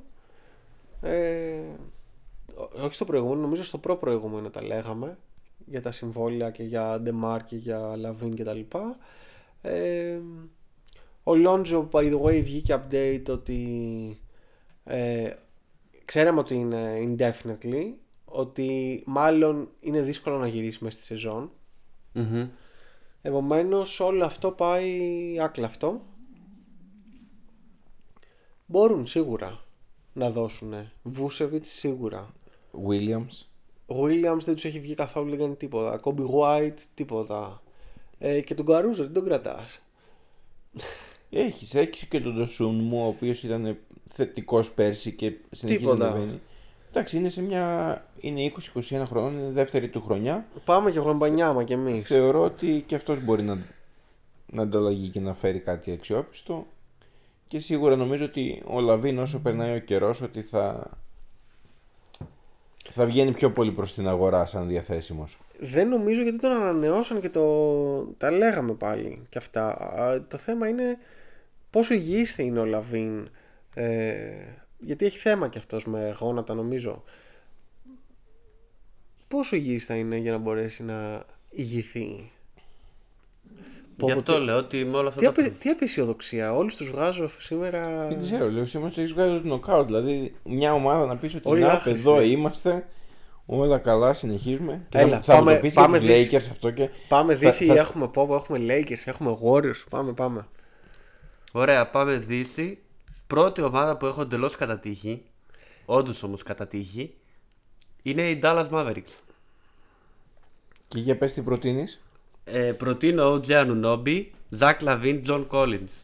Τους ακούω και τους τρεις. Πάρ' τους. Γενικά λένε και δημοσιεύματα από το Bleacher Report ότι θέλουν άλλον έναν αυτόφωτο star στην ομάδα. Πού το σκέφτηκες αυτό ρε μπαγάζα? Εμείς το έχουμε βρει πριν το Bleacher Report και όπως όλοι οι υπόλοιποι που ασχολούνται με το NBA. Ναι. Πέρα από τον Λούκα, ο Anunoby είναι μια τέτοια επιλογή, ο οποίος θα δώσει 19 πόντους μέσο όρο στο παιχνίδι με 47,5%. Το πιο σημαντικό είναι ότι θα δώσει καλή άμυνα. Percent. Είναι ο πρώτος κλέφτης στο πρωτάθλημα αυτή τη στιγμή ο Anunoby. Ναι. Και θα βοηθήσει εκεί πέρα στο κομμάτι το αμυντικό, που όποιος θέλει βάζει καλάθι με το τζουβάλι. Βέβαια εμένα για δεύτερη συνεχόμενη χρονιά συνεχίζει να αποτελεί πρώτη μου επιλογή ο John Collins. Φέρτε τον στον Dallas θες, πιστεύω ότι θα βοηθήσει πάρα πολύ. Θα παίρνει τις μπάλες που θα δίνει ο Λούκα και είτε θα τελειώνει με άλλη καρφώματα, αλλά έχει φτιάξει και το σουτάκι του ταυτοχρόνως. Μ' αρέσει πάρα πολύ το Collins στον Dallas. Ναι, και την αλήθεια. Θα βγει επιτέλους ο Powell από τη βασική πεντάδα. Λίγο γιατί. Θα είναι το ρομερό upgrade από Powell και Kleber. Ο Collins. Εμένα ο Wood μ' αρέσει πάρα πολύ που έχουμε, αλλά. Να δούμε και αυτός πόσο θα κάνει και πώς θα μείνει. Το φλιπάρεις, δεν το φλιπάρεις το Wood Collins? Ωραία είναι, εμένα μου αρέσει. Ας τους να δοκιμάσουν. Ναι, ας δοκιμάσεις. Έτσι κι αλλιώς ο Wood τελειώνει. Αντί για Collins να έχουν Wood. Ναι.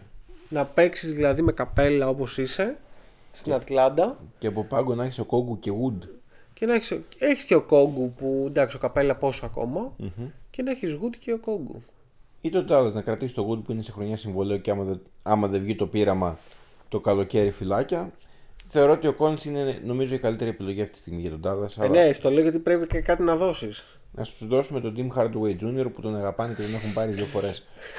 Εγώ βλέπω εδώ στο roster τον Dallas έναν Τεό Πίνσον. Να τον δώσουμε. Αυτός είναι 15ος. Αυτός είναι επίσημος χειροκροτητής. Γι' αυτό το λέω. Jaden Hardy και Τεό Πίνσον. Από το εφηβικό είναι αυτή. Όχι, ρε. Ο άλλος είναι 27 χρονών. Αυτούς να δώσουμε. Αυτούς. Αν μπορούσε να τους δώσεις. Κοίταξε, θα μπορούσε να δώσει Dorian Finney-Smith που αν και τώρα αγόρασε ένα άλογο που σου έστειλα προχθές. Εκεί στο ράντσο του λογικά στον Dallas, οπότε δύσκολα να πάει στην κρύα Ατλάντα. Δεν είναι κρύα η Ατλάντα. Εντάξει, δεν τη λες και ζεστή. Στο βόρειο κομμάτι των Ηνωμένων Πολιτειών είναι. Να δώσουν τον Κλεμπέρ, αν κάποιος τον θέλει, παιδιά εδώ είναι. Πάντως ναι, όχι. Θέλουμε σίγουρα τον Collins ή ένα παίκτη αντίστοιχο του Collins. Ίσως Miles Turner. Ωραίο θα ήταν και αυτό. Κοίταξε, βλέποντας το roster του Dallas, αν ας πούμε μου έλεγες ποιους παίκτες θες από εδώ, με εξαίρεξη στο Wood και υπό συνθήκη, ανάλογα την περίπτωση του Dinwiddie, δεν θα μου αρέσει κανένας. Όχι, και ο Tim Hardaway. Εγώ θα βάζα και τον Tim Hardaway στο παιχνίδι. Ως εκεί. Δεν σου λέω ότι θα βάζα και κάποιους άλλους. Αλλά τον Hardaway θα τον έβαζα. Σε λίγο θα μας προτείνεις και Kemba Walker. Kemba Walker, άχαστος. Ο Τιμ είναι τίμιος. Εγώ αυτό έχω να πω. Όχι, πάντως εγώ το ακούω. Κοίταξε, ο Γούντα, ας πούμε, για οποιονδήποτε λόγο που δεν έχει βγει ακόμα, δεν ρε παιδί μου, ούτε αυτός. Ξεκινάει από τον πάγκο. Δεν ξέρω γιατί δεν τον. Ναι. Δηλαδή μπορεί να παίξει 5 λεπτά ο Πάουελ, να τα παίξει βασικός, και να παίξει 35 λεπτά ο Γκουτ και να τα παίξει από τον πάγκο. Εκτός αν έχουν κάποιο deal να βγω φέτος. Six man of the year, ό,τι και να γίνει. 27 χρονών είναι ακόμα ο... ναι. Ο Wood έχει ακόμα να παίξει. Και χρησιμοποιείται στο κλείσιμο των παιχνιδιών. Ναι. Ρε, είναι πολύ καλός. Σαν παίκτης εννοώ, είναι πολύ καλός. Απλά έχει ξοδέψει τα χρόνια του μέχρι στιγμής σε καφενεία. Detroit και Houston. Εντάξει, κοίταξε, μέχρι πριν κάνα 2 χρόνια στο Houston δεν είναι ότι μας είχε χορτάσει σε αυτές τις εμφανίσεις. Καλός ήταν, ρε, από τον Detroit ήταν καλός. Αλλά κυρίως η περσινή του χρονιά στο Houston και η φετινή του στον Dallas είναι αυτές που θα πεις ότι παίζει όντως καλά και είναι ένας legit ψηλός για το NBA. Και... όχι legit, είναι παραπάνω από legit. Και με το σουτάκι και τα λοιπά. Δεν είναι ένας παίκτης που τελειώνει μόνο από κοντά.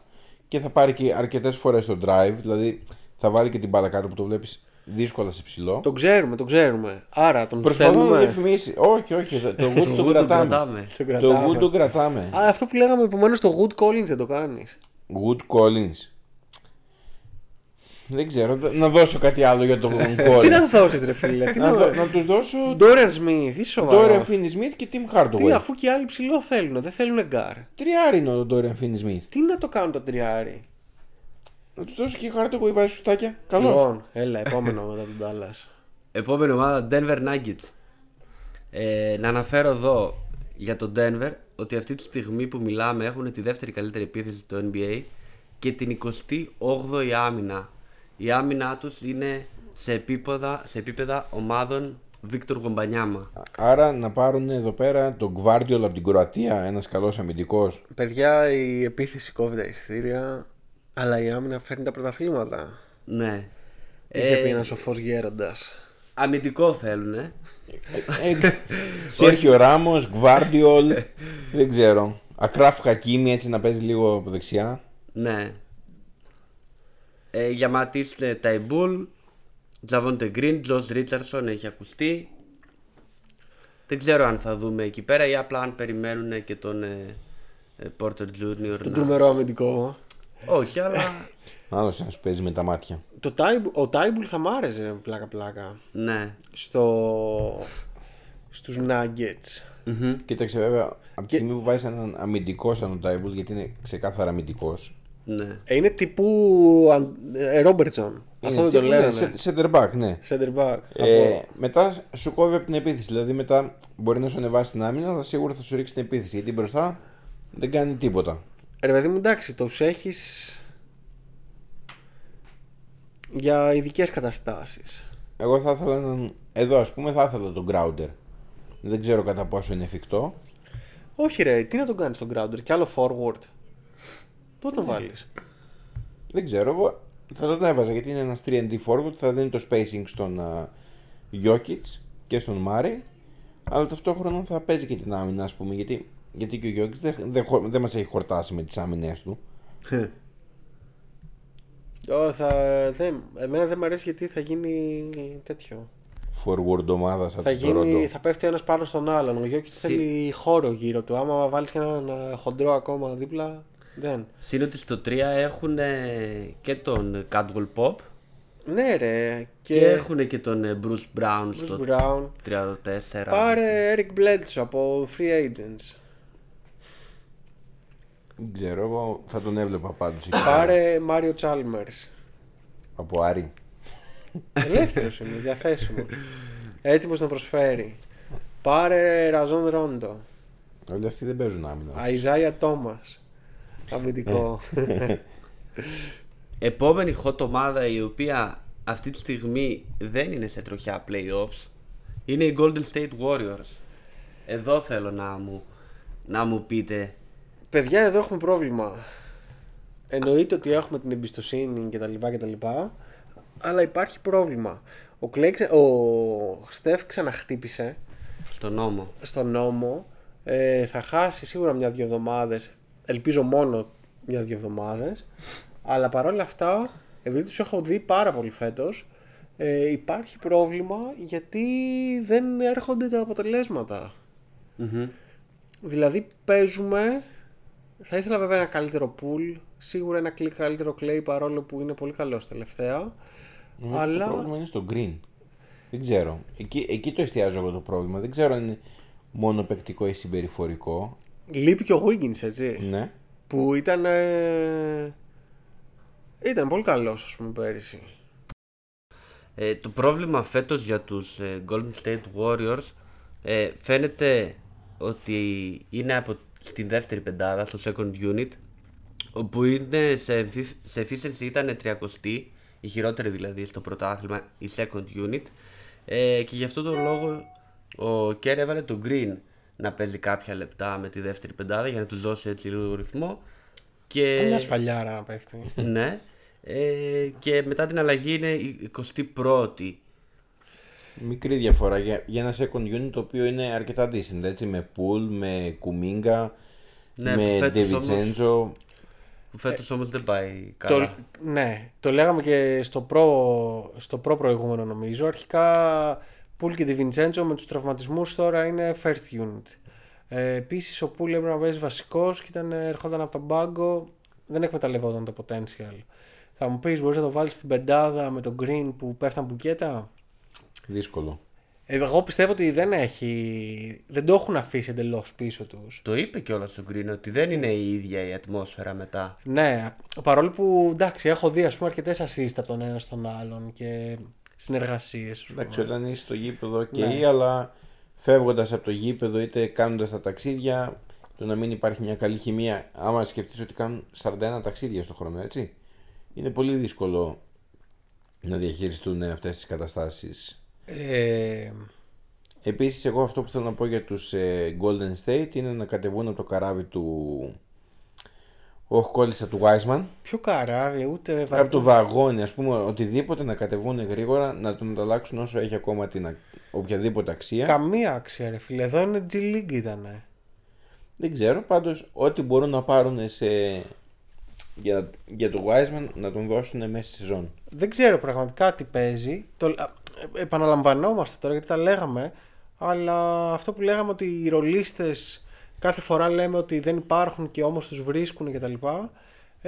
Φέτος χάθηκαν. Αυτό έχει πάει αρκετά μακριά και επειδή και ο Clay δεν είναι ο ίδιος, ο Steph τώρα θα λείψει.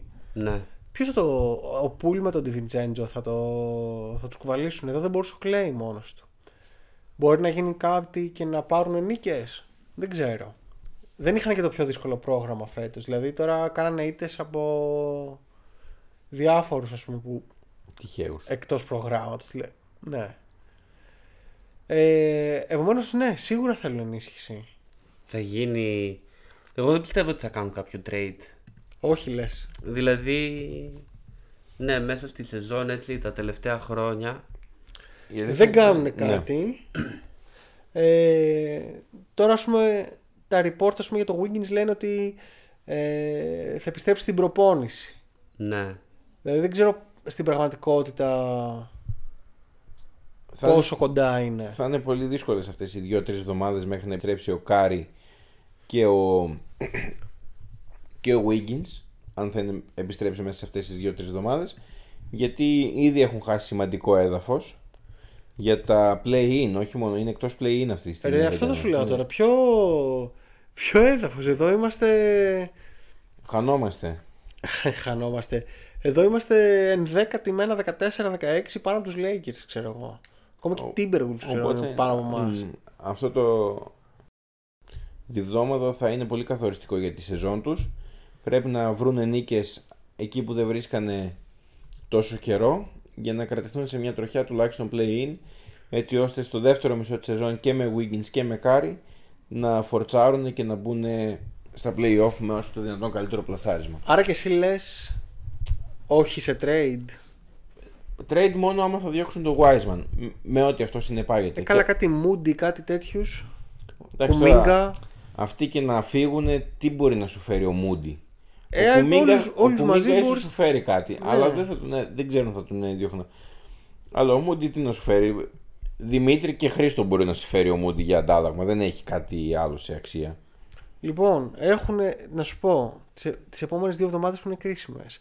Έχουν τώρα, ας πούμε, το Ρόντο. Έχουν Knicks, έχουν Brooklyn, έχουν Memphis, έχουν Charlotte, Utah, Portland. Μέχρι το τέλος της χρονιάς ουσιαστικά. Μπορούν να τα πάρουν όλα. Όχι. 1, 2, 3, 4, 5, 6, 7 μάτς.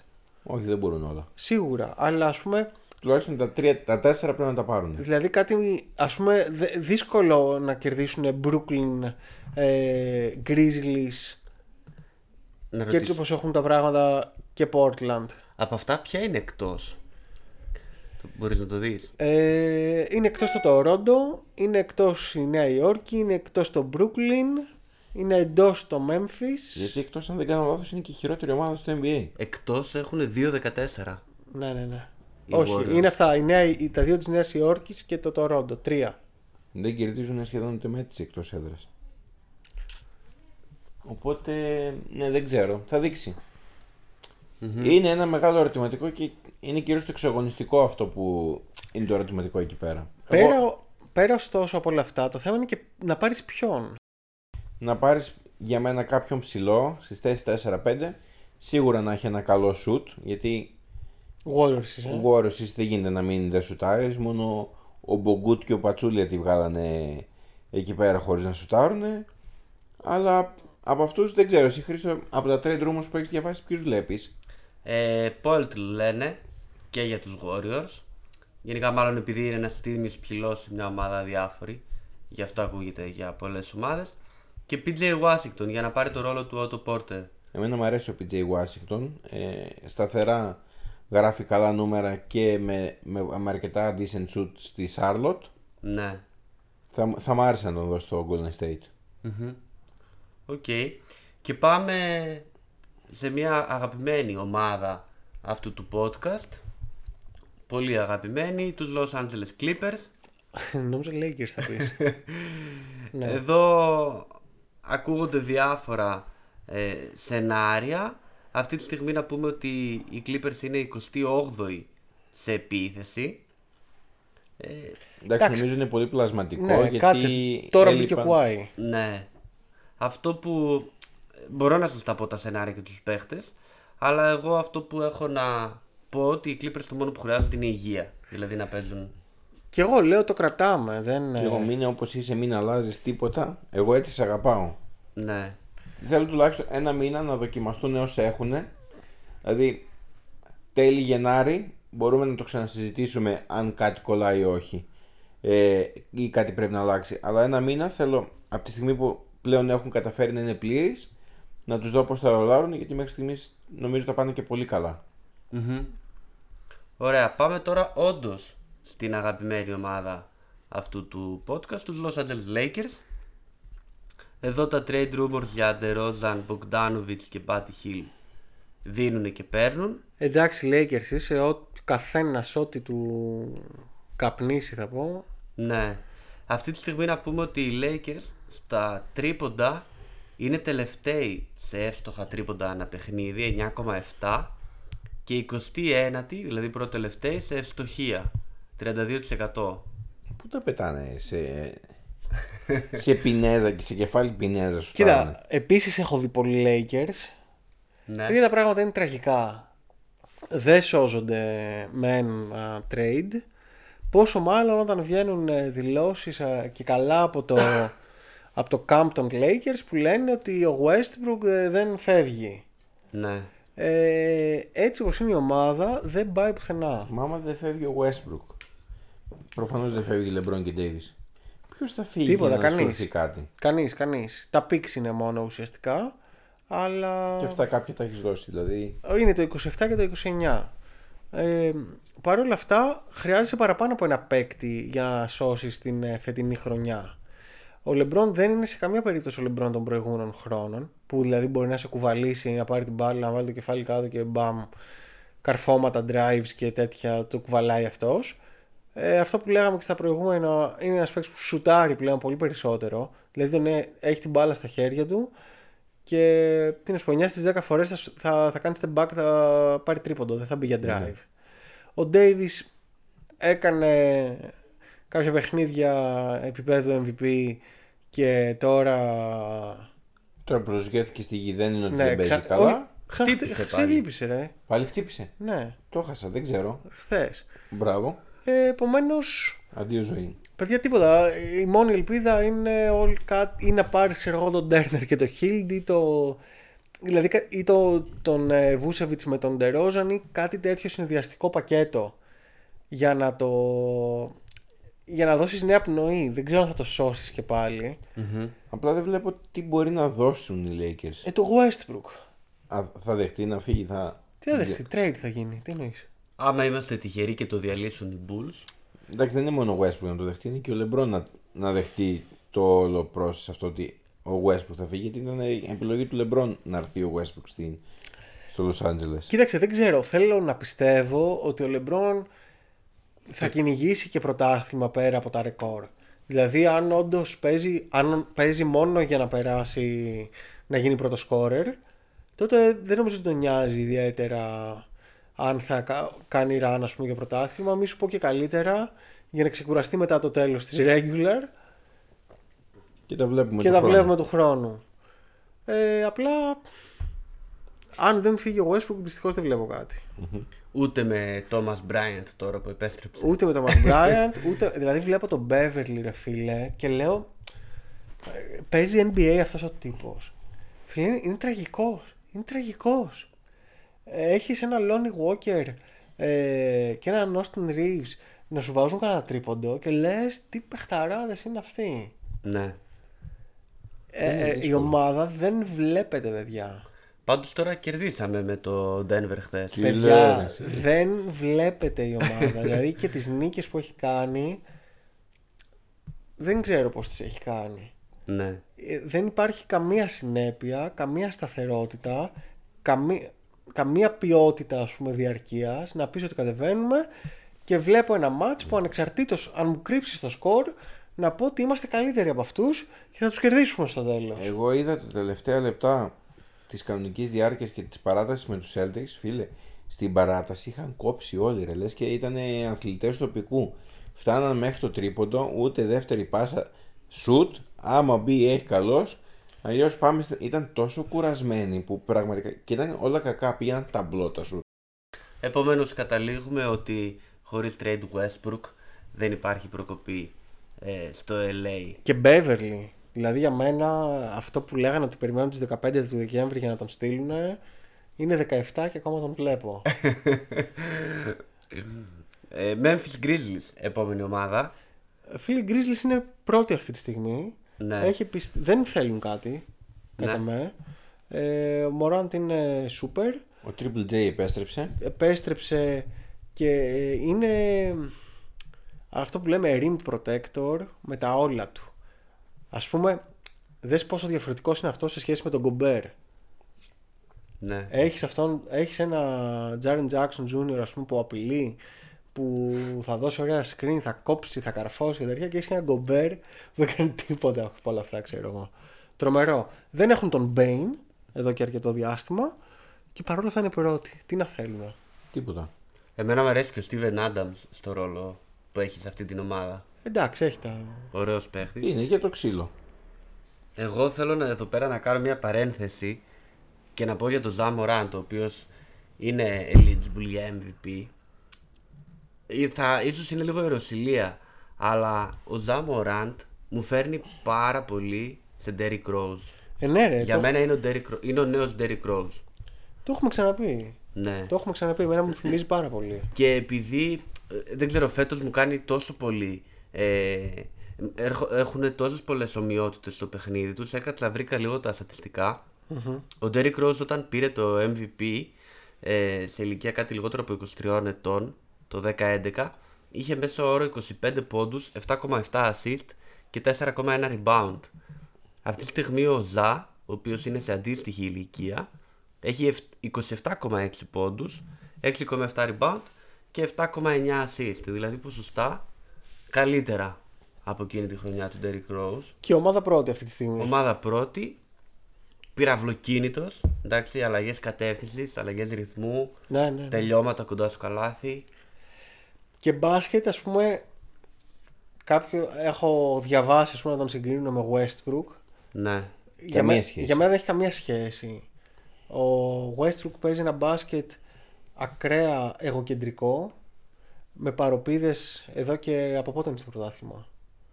Είναι από το 2008 έγινε draft. Είναι 8, ναι, 8-9, κάπου εκεί. Τέλος πάντων, πάνω από μια δεκαετία με παροπίδες. Δεν μπορεί να δει τους συμπαίκτες του δεξιά-αριστερά. Φτάσαμε να δίνουμε μια πάσα στους Lakers και λέμε έβαλε μυαλό. Ενώ ο άλλος για την ομάδα. Ο άλλος είναι win first, δηλαδή σε πολλά παιχνίδια. Έχουμε δει το Μωρά να σκοράρει και κάτω από 20 πόντους, γιατί κάποιος άλλος θα πηγαίνει καλύτερα, είτε ο Bane είτε ο Jaren Jackson πλέον κτλ. Με σκοπό η ομάδα του να κερδίσει. Δεν τον νοιάζουν τα στατιστικά του και φαίνεται. Θα είναι μπελάς φέτος. Άρα λέμε σε no trade. Όχι, τίποτα. Για τους Memphis. Επόμενη πολύ ενδιαφέρουσα ομάδα, η οποία όμως δεν έχει αποδώσει τα αναμενόμενα, είναι η Minnesota Timberwolves, η οποία αυτή τη στιγμή είναι κάτω από το μέσο όρο στη λίγα και σε επίθεση και σε άμυνα. Φαίνεται ότι ο παίχτης που ακούει το όνομα Rudy Gobert δεν τους έχει βοηθήσει. Τι να τους βοηθήσει. Βρες μου ένα σύννεφο, ρε, βγες λίγο έξω να μου φέρεις ένα σύννεφο να πέσω. Και κάτι είναι εκτός εδώ και καιρό. Ναι. Θα είναι 4 με 6 εβδομάδες. Πού να πας. Δηλαδή δεν το είδαμε κιόλας όλο αυτό σε βάθος χρόνου για να δούμε πώς μπορεί να δέσει.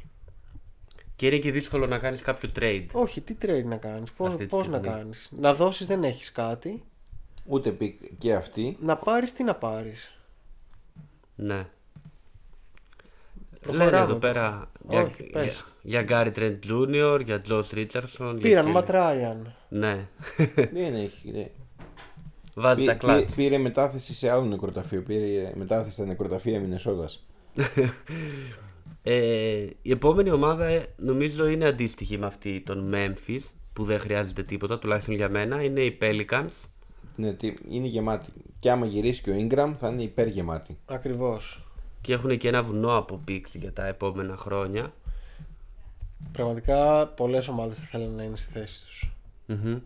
Και άμα ήταν και σε ένα καλύτερο market να μπορεί να τραβήξει πιο εύκολα παίκτες, θα ήταν αυτή τη στιγμή top ομάδα. Εντάξει, τα έχει καταφέρει όμως. Νομίζω είναι μια χαρά τώρα. Ναι, όχι, είναι. Έβλεπα τις προάλλες ένα παιχνίδι που πήγε στην παράταση Pelicans, όπου σε μια πολύ κρίσιμη επίθεση γυρνάνε την μπάλα με υπομονή, πάσα έξτρα, βγαίνει ο Zion ελεύθερα μόνος του, το σκέφτεται ένα δευτερόλεπτο και εκεί που τρέχουν δύο πάνω του και λες εντάξει, τώρα την έχει πάρει, την έχει σουτάρει, αυτός δεν την έχει δώσει πουθενά, βρίσκει μια έξτρα πάσα ακόμα. Δεν θυμάμαι τώρα σε ποιον. Στον συμπαίκτη του και έβαλε ένα χρήσιμο σουτ.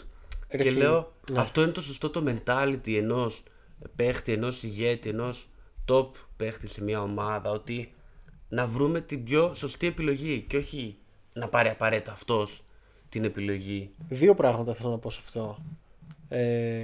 Πρώτον, μια που λέγαμε για Dark Horse, για την κούρσα του MVP, και μια που μπήκε στα top 5 ο Zion για τους πιθανούς υποψηφίους. Και επίσης να πω ότι οι Pelicans είναι ομάδα χάρμα οφθαλμών. Δηλαδή το μπάσκετ που παίζουν είναι πολύ fun to watch. Σε αντίθεση, ας πούμε, με ομάδες σαν τους Lakers που δεν βλέπονται. Δηλαδή, ακόμα και εμένα που είναι η ομάδα μου, βλέπω ότι παίζουν και λέω εντάξει, ποιος άλλος παίζει. Ας δω κάτι άλλο, ας πούμε. Από το να βλέπω το Westbrook, ας πούμε, να λέει ότι εγώ πρέπει να πάρω τα σούτ μου. Θα σουτάρω ό,τι και να γίνει. Ο LeBron να λέει τα ίδια. Ο Davis να μην πασάρει ποτέ, ας πούμε. Τέλος πάντων. Επόμενη ομάδα, η Phoenix Suns. Μέχρι πριν λίγες μέρες ήταν η πρώτη αυτής στη Δύση, αλλά πέσανε. Πολλά προβλήματα τραυματισμών, και ο Πόλο ο οποίος επέστρεψε πρόσφατα, και ο Μπούκερ ήταν εκτός, επέστρεψε νομίζω τώρα στο τελευταίο παιχνίδι. Είναι off και ο Aiton. Εγώ πιστεύω ότι το πρώτο trade που θα γίνει θα είναι ο Jae Crowder, και πρέπει να γίνει κιόλας, γιατί δεν είναι να έχεις ένα τέτοιο παίκτη και να είναι παρκαρισμένος και να χάνεις από δυναμική στην ομάδα. Αλλά πιστεύω ότι θέλει παίκτες να γεμίσει τον πάγκο, θέλει πολλούς ρολίστες για μένα το Phoenix. Ίσως ένα playmaker ακόμα, γιατί εγώ τον Bane δεν το συμπάθησα ποτέ, ασχέτως αν γράφει κάποια νούμερα φέτος. Ούτε στην Οκλαχώμα μ' άρεσε, ούτε στο Phoenix. Ο Πολ φαίνεται ότι πλέον τα 37 χρόνια φαίνεται κάθε ένα από αυτά στο σώμα του. Δεν τραβάει πλέον, επομένως ένα backup εκεί. Ναι, σίγουρα. Μικάλ Μπρίτζες κάνει φοβερή σεζόν, πάρα πολύ ανεβασμένος. Ο Μπούκερ το ίδιο, μέχρι να τραυματιστεί ήταν στους MVP, στη συζήτηση για MVP, και ο Aiton επίσης γράφει τα νούμερα. Δηλαδή στη βασική πεντάδα δεν θα άλλαζα κάτι, παρά μόνο ένα backup για το playmaker, το οποίο πως θα βρεθεί με Jae Crowder. Ένας Tyus Jones θα ήταν ωραίος εκεί, αλλά δεν υπάρχει να τον πάρουν. Ένα trade Aiton με John Collins, πώς θα το βλέπατε? Αδιάφορο για μένα.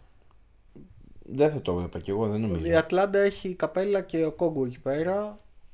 Δεν υπάρχει λόγος να πάρει τον Aiton, ο οποίος είναι βαρύς ψηλός, καμιά σχέση με το μοντέρνο μπάσκετ. Επομένως να έχεις Murray και Trey Young να τρέχουν πάνω κάτω και να έχεις και αυτό να προσπαθεί να ακολουθήσει το ρυθμό, το μόνο που θα δεν ταιριάζει καθόλου νομίζω. Αν έπαιρναν και τον Καπέλα οι Suns, δηλαδή Καπέλα και Collins για Aiton, μόνο αυτό θα βλέπω. Από μένα είναι όχι.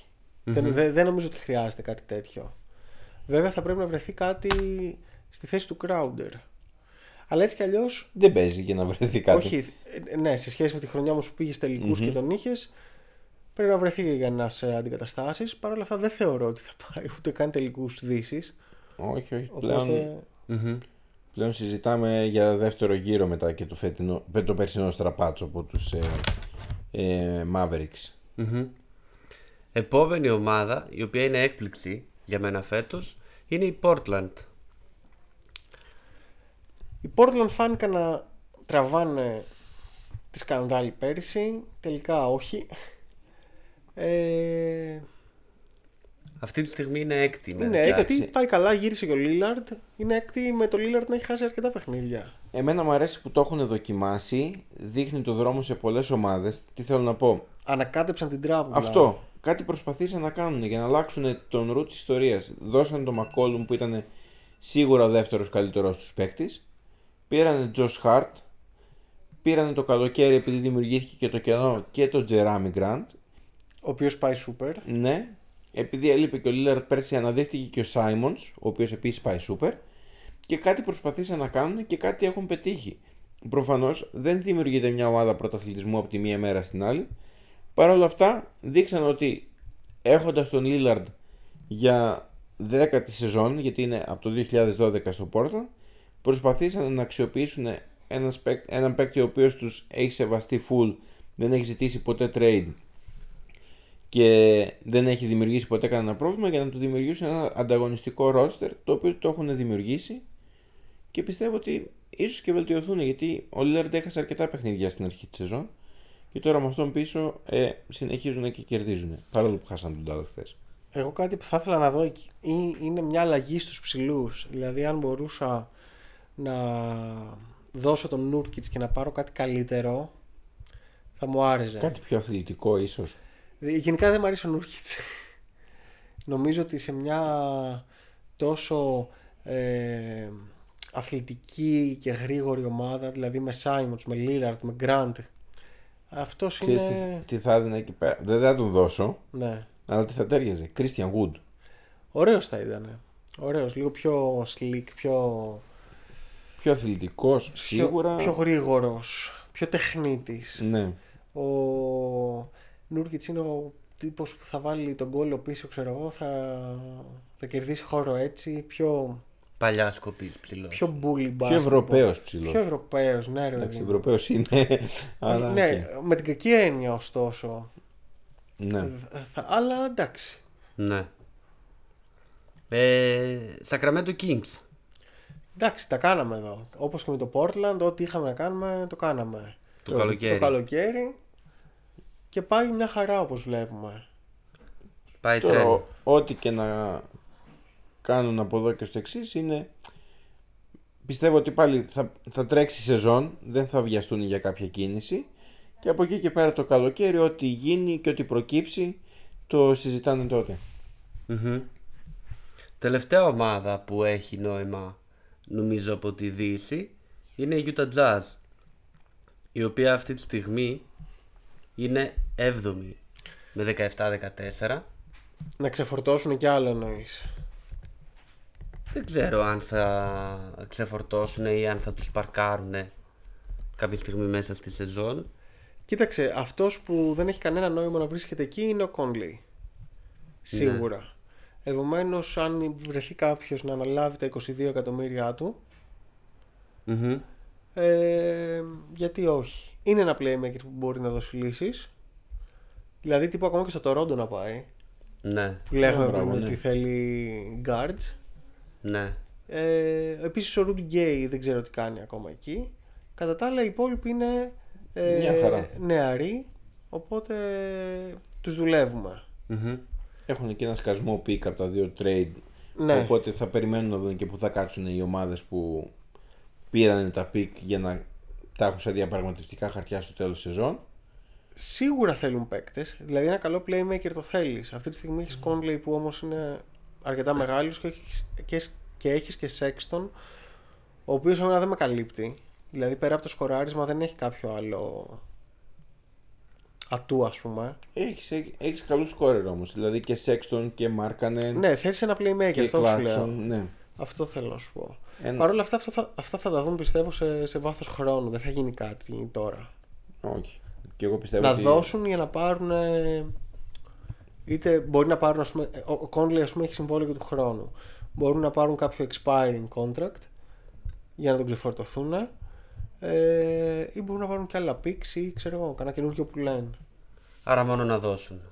Άρα κυρίως νομίζω μόνο να δώσουν. Δεν ξέρω τι λέτε εσείς. Ναι. Όχι όμως κάτι βιαστικό και δηλαδή συγκεκριμένους παίκτες. Να μην σπάσει ο κορμός σε κάτι τσαπατσουλίκο. Γιατί ποιος κορμός, δεν υπάρχει κορμός. Η φετινή σεζόν είναι πολύ μεταβατική. Όχι, διαφωνώ. Νομίζω ότι υπάρχει ένας κορμός 3-4 παίκτων στους οποίους γύρω θα χτιστεί η επόμενη Γιούτα, όπως ο Markkanen. Ο Markkanen, ποιος άλλος? Ο Clarkson, ο Sexton. Τον Clarkson τον έδωσες πρώτο-πρώτο.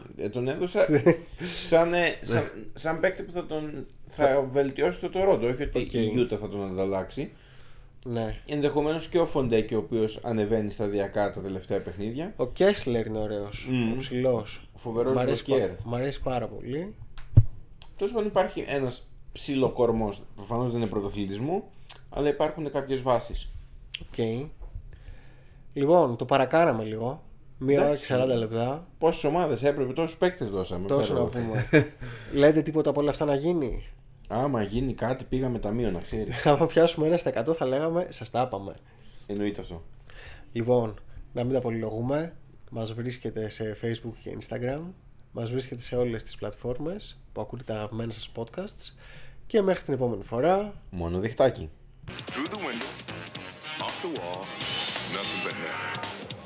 Here we go, nothing but net. Nothing but net. Nothing but net.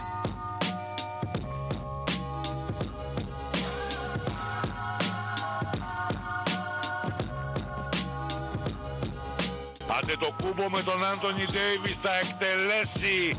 Nothing but net. Carmelo! Nothing but net. Yes, sir. They double Embiid, and it doesn't matter. Nothing but net. I think we're going to be here a while.